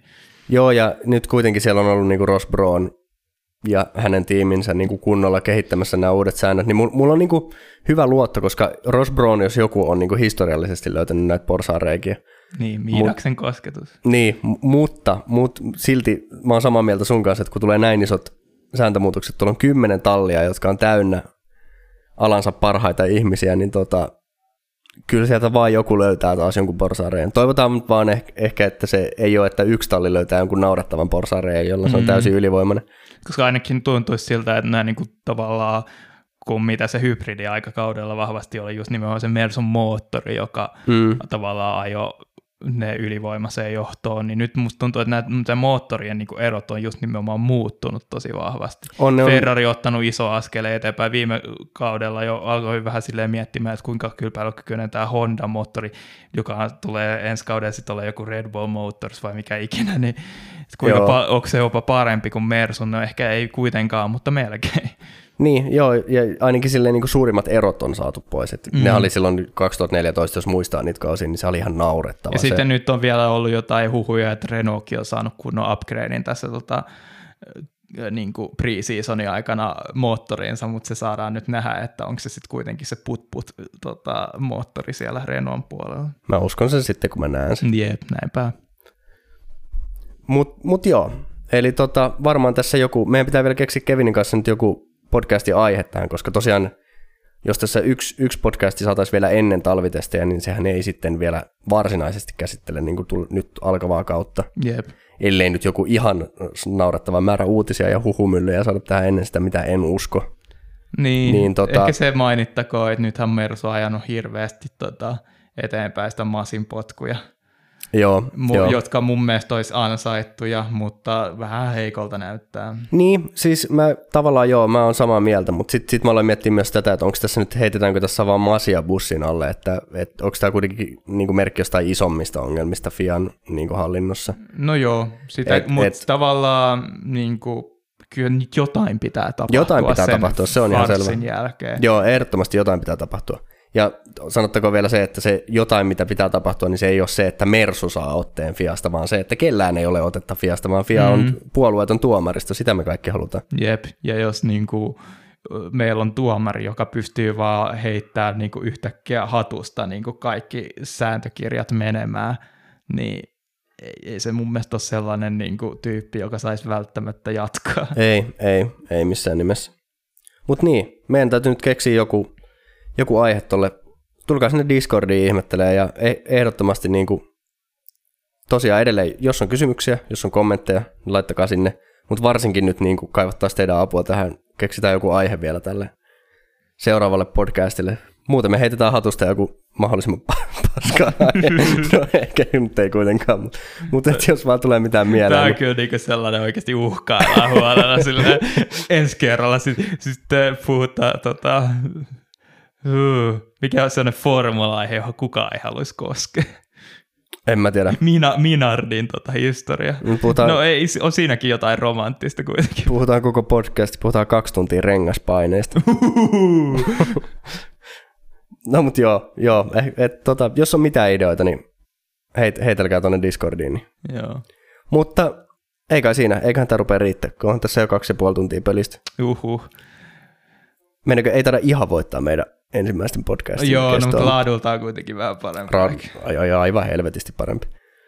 Mutta joo, ei siinä. Katellaan varmaan sitten öö, reilun parin viikon päästä ehkä. Joo. Kunhan tarpeeksi sellaista. ajoissa ennen tota, Varmaan joku niin kuin helmika, helmikuun puolen välin tienoilla. Joo. Ehkä, ehkä vähän ennen puoliväliä, ehkä vähän jälkeen. Saa nähdä. Mutta tota, joo, eipä siinä. Kiitos taas kuuntelusta ja seuraavan kertaan asti, niin moi moi. Moi moi.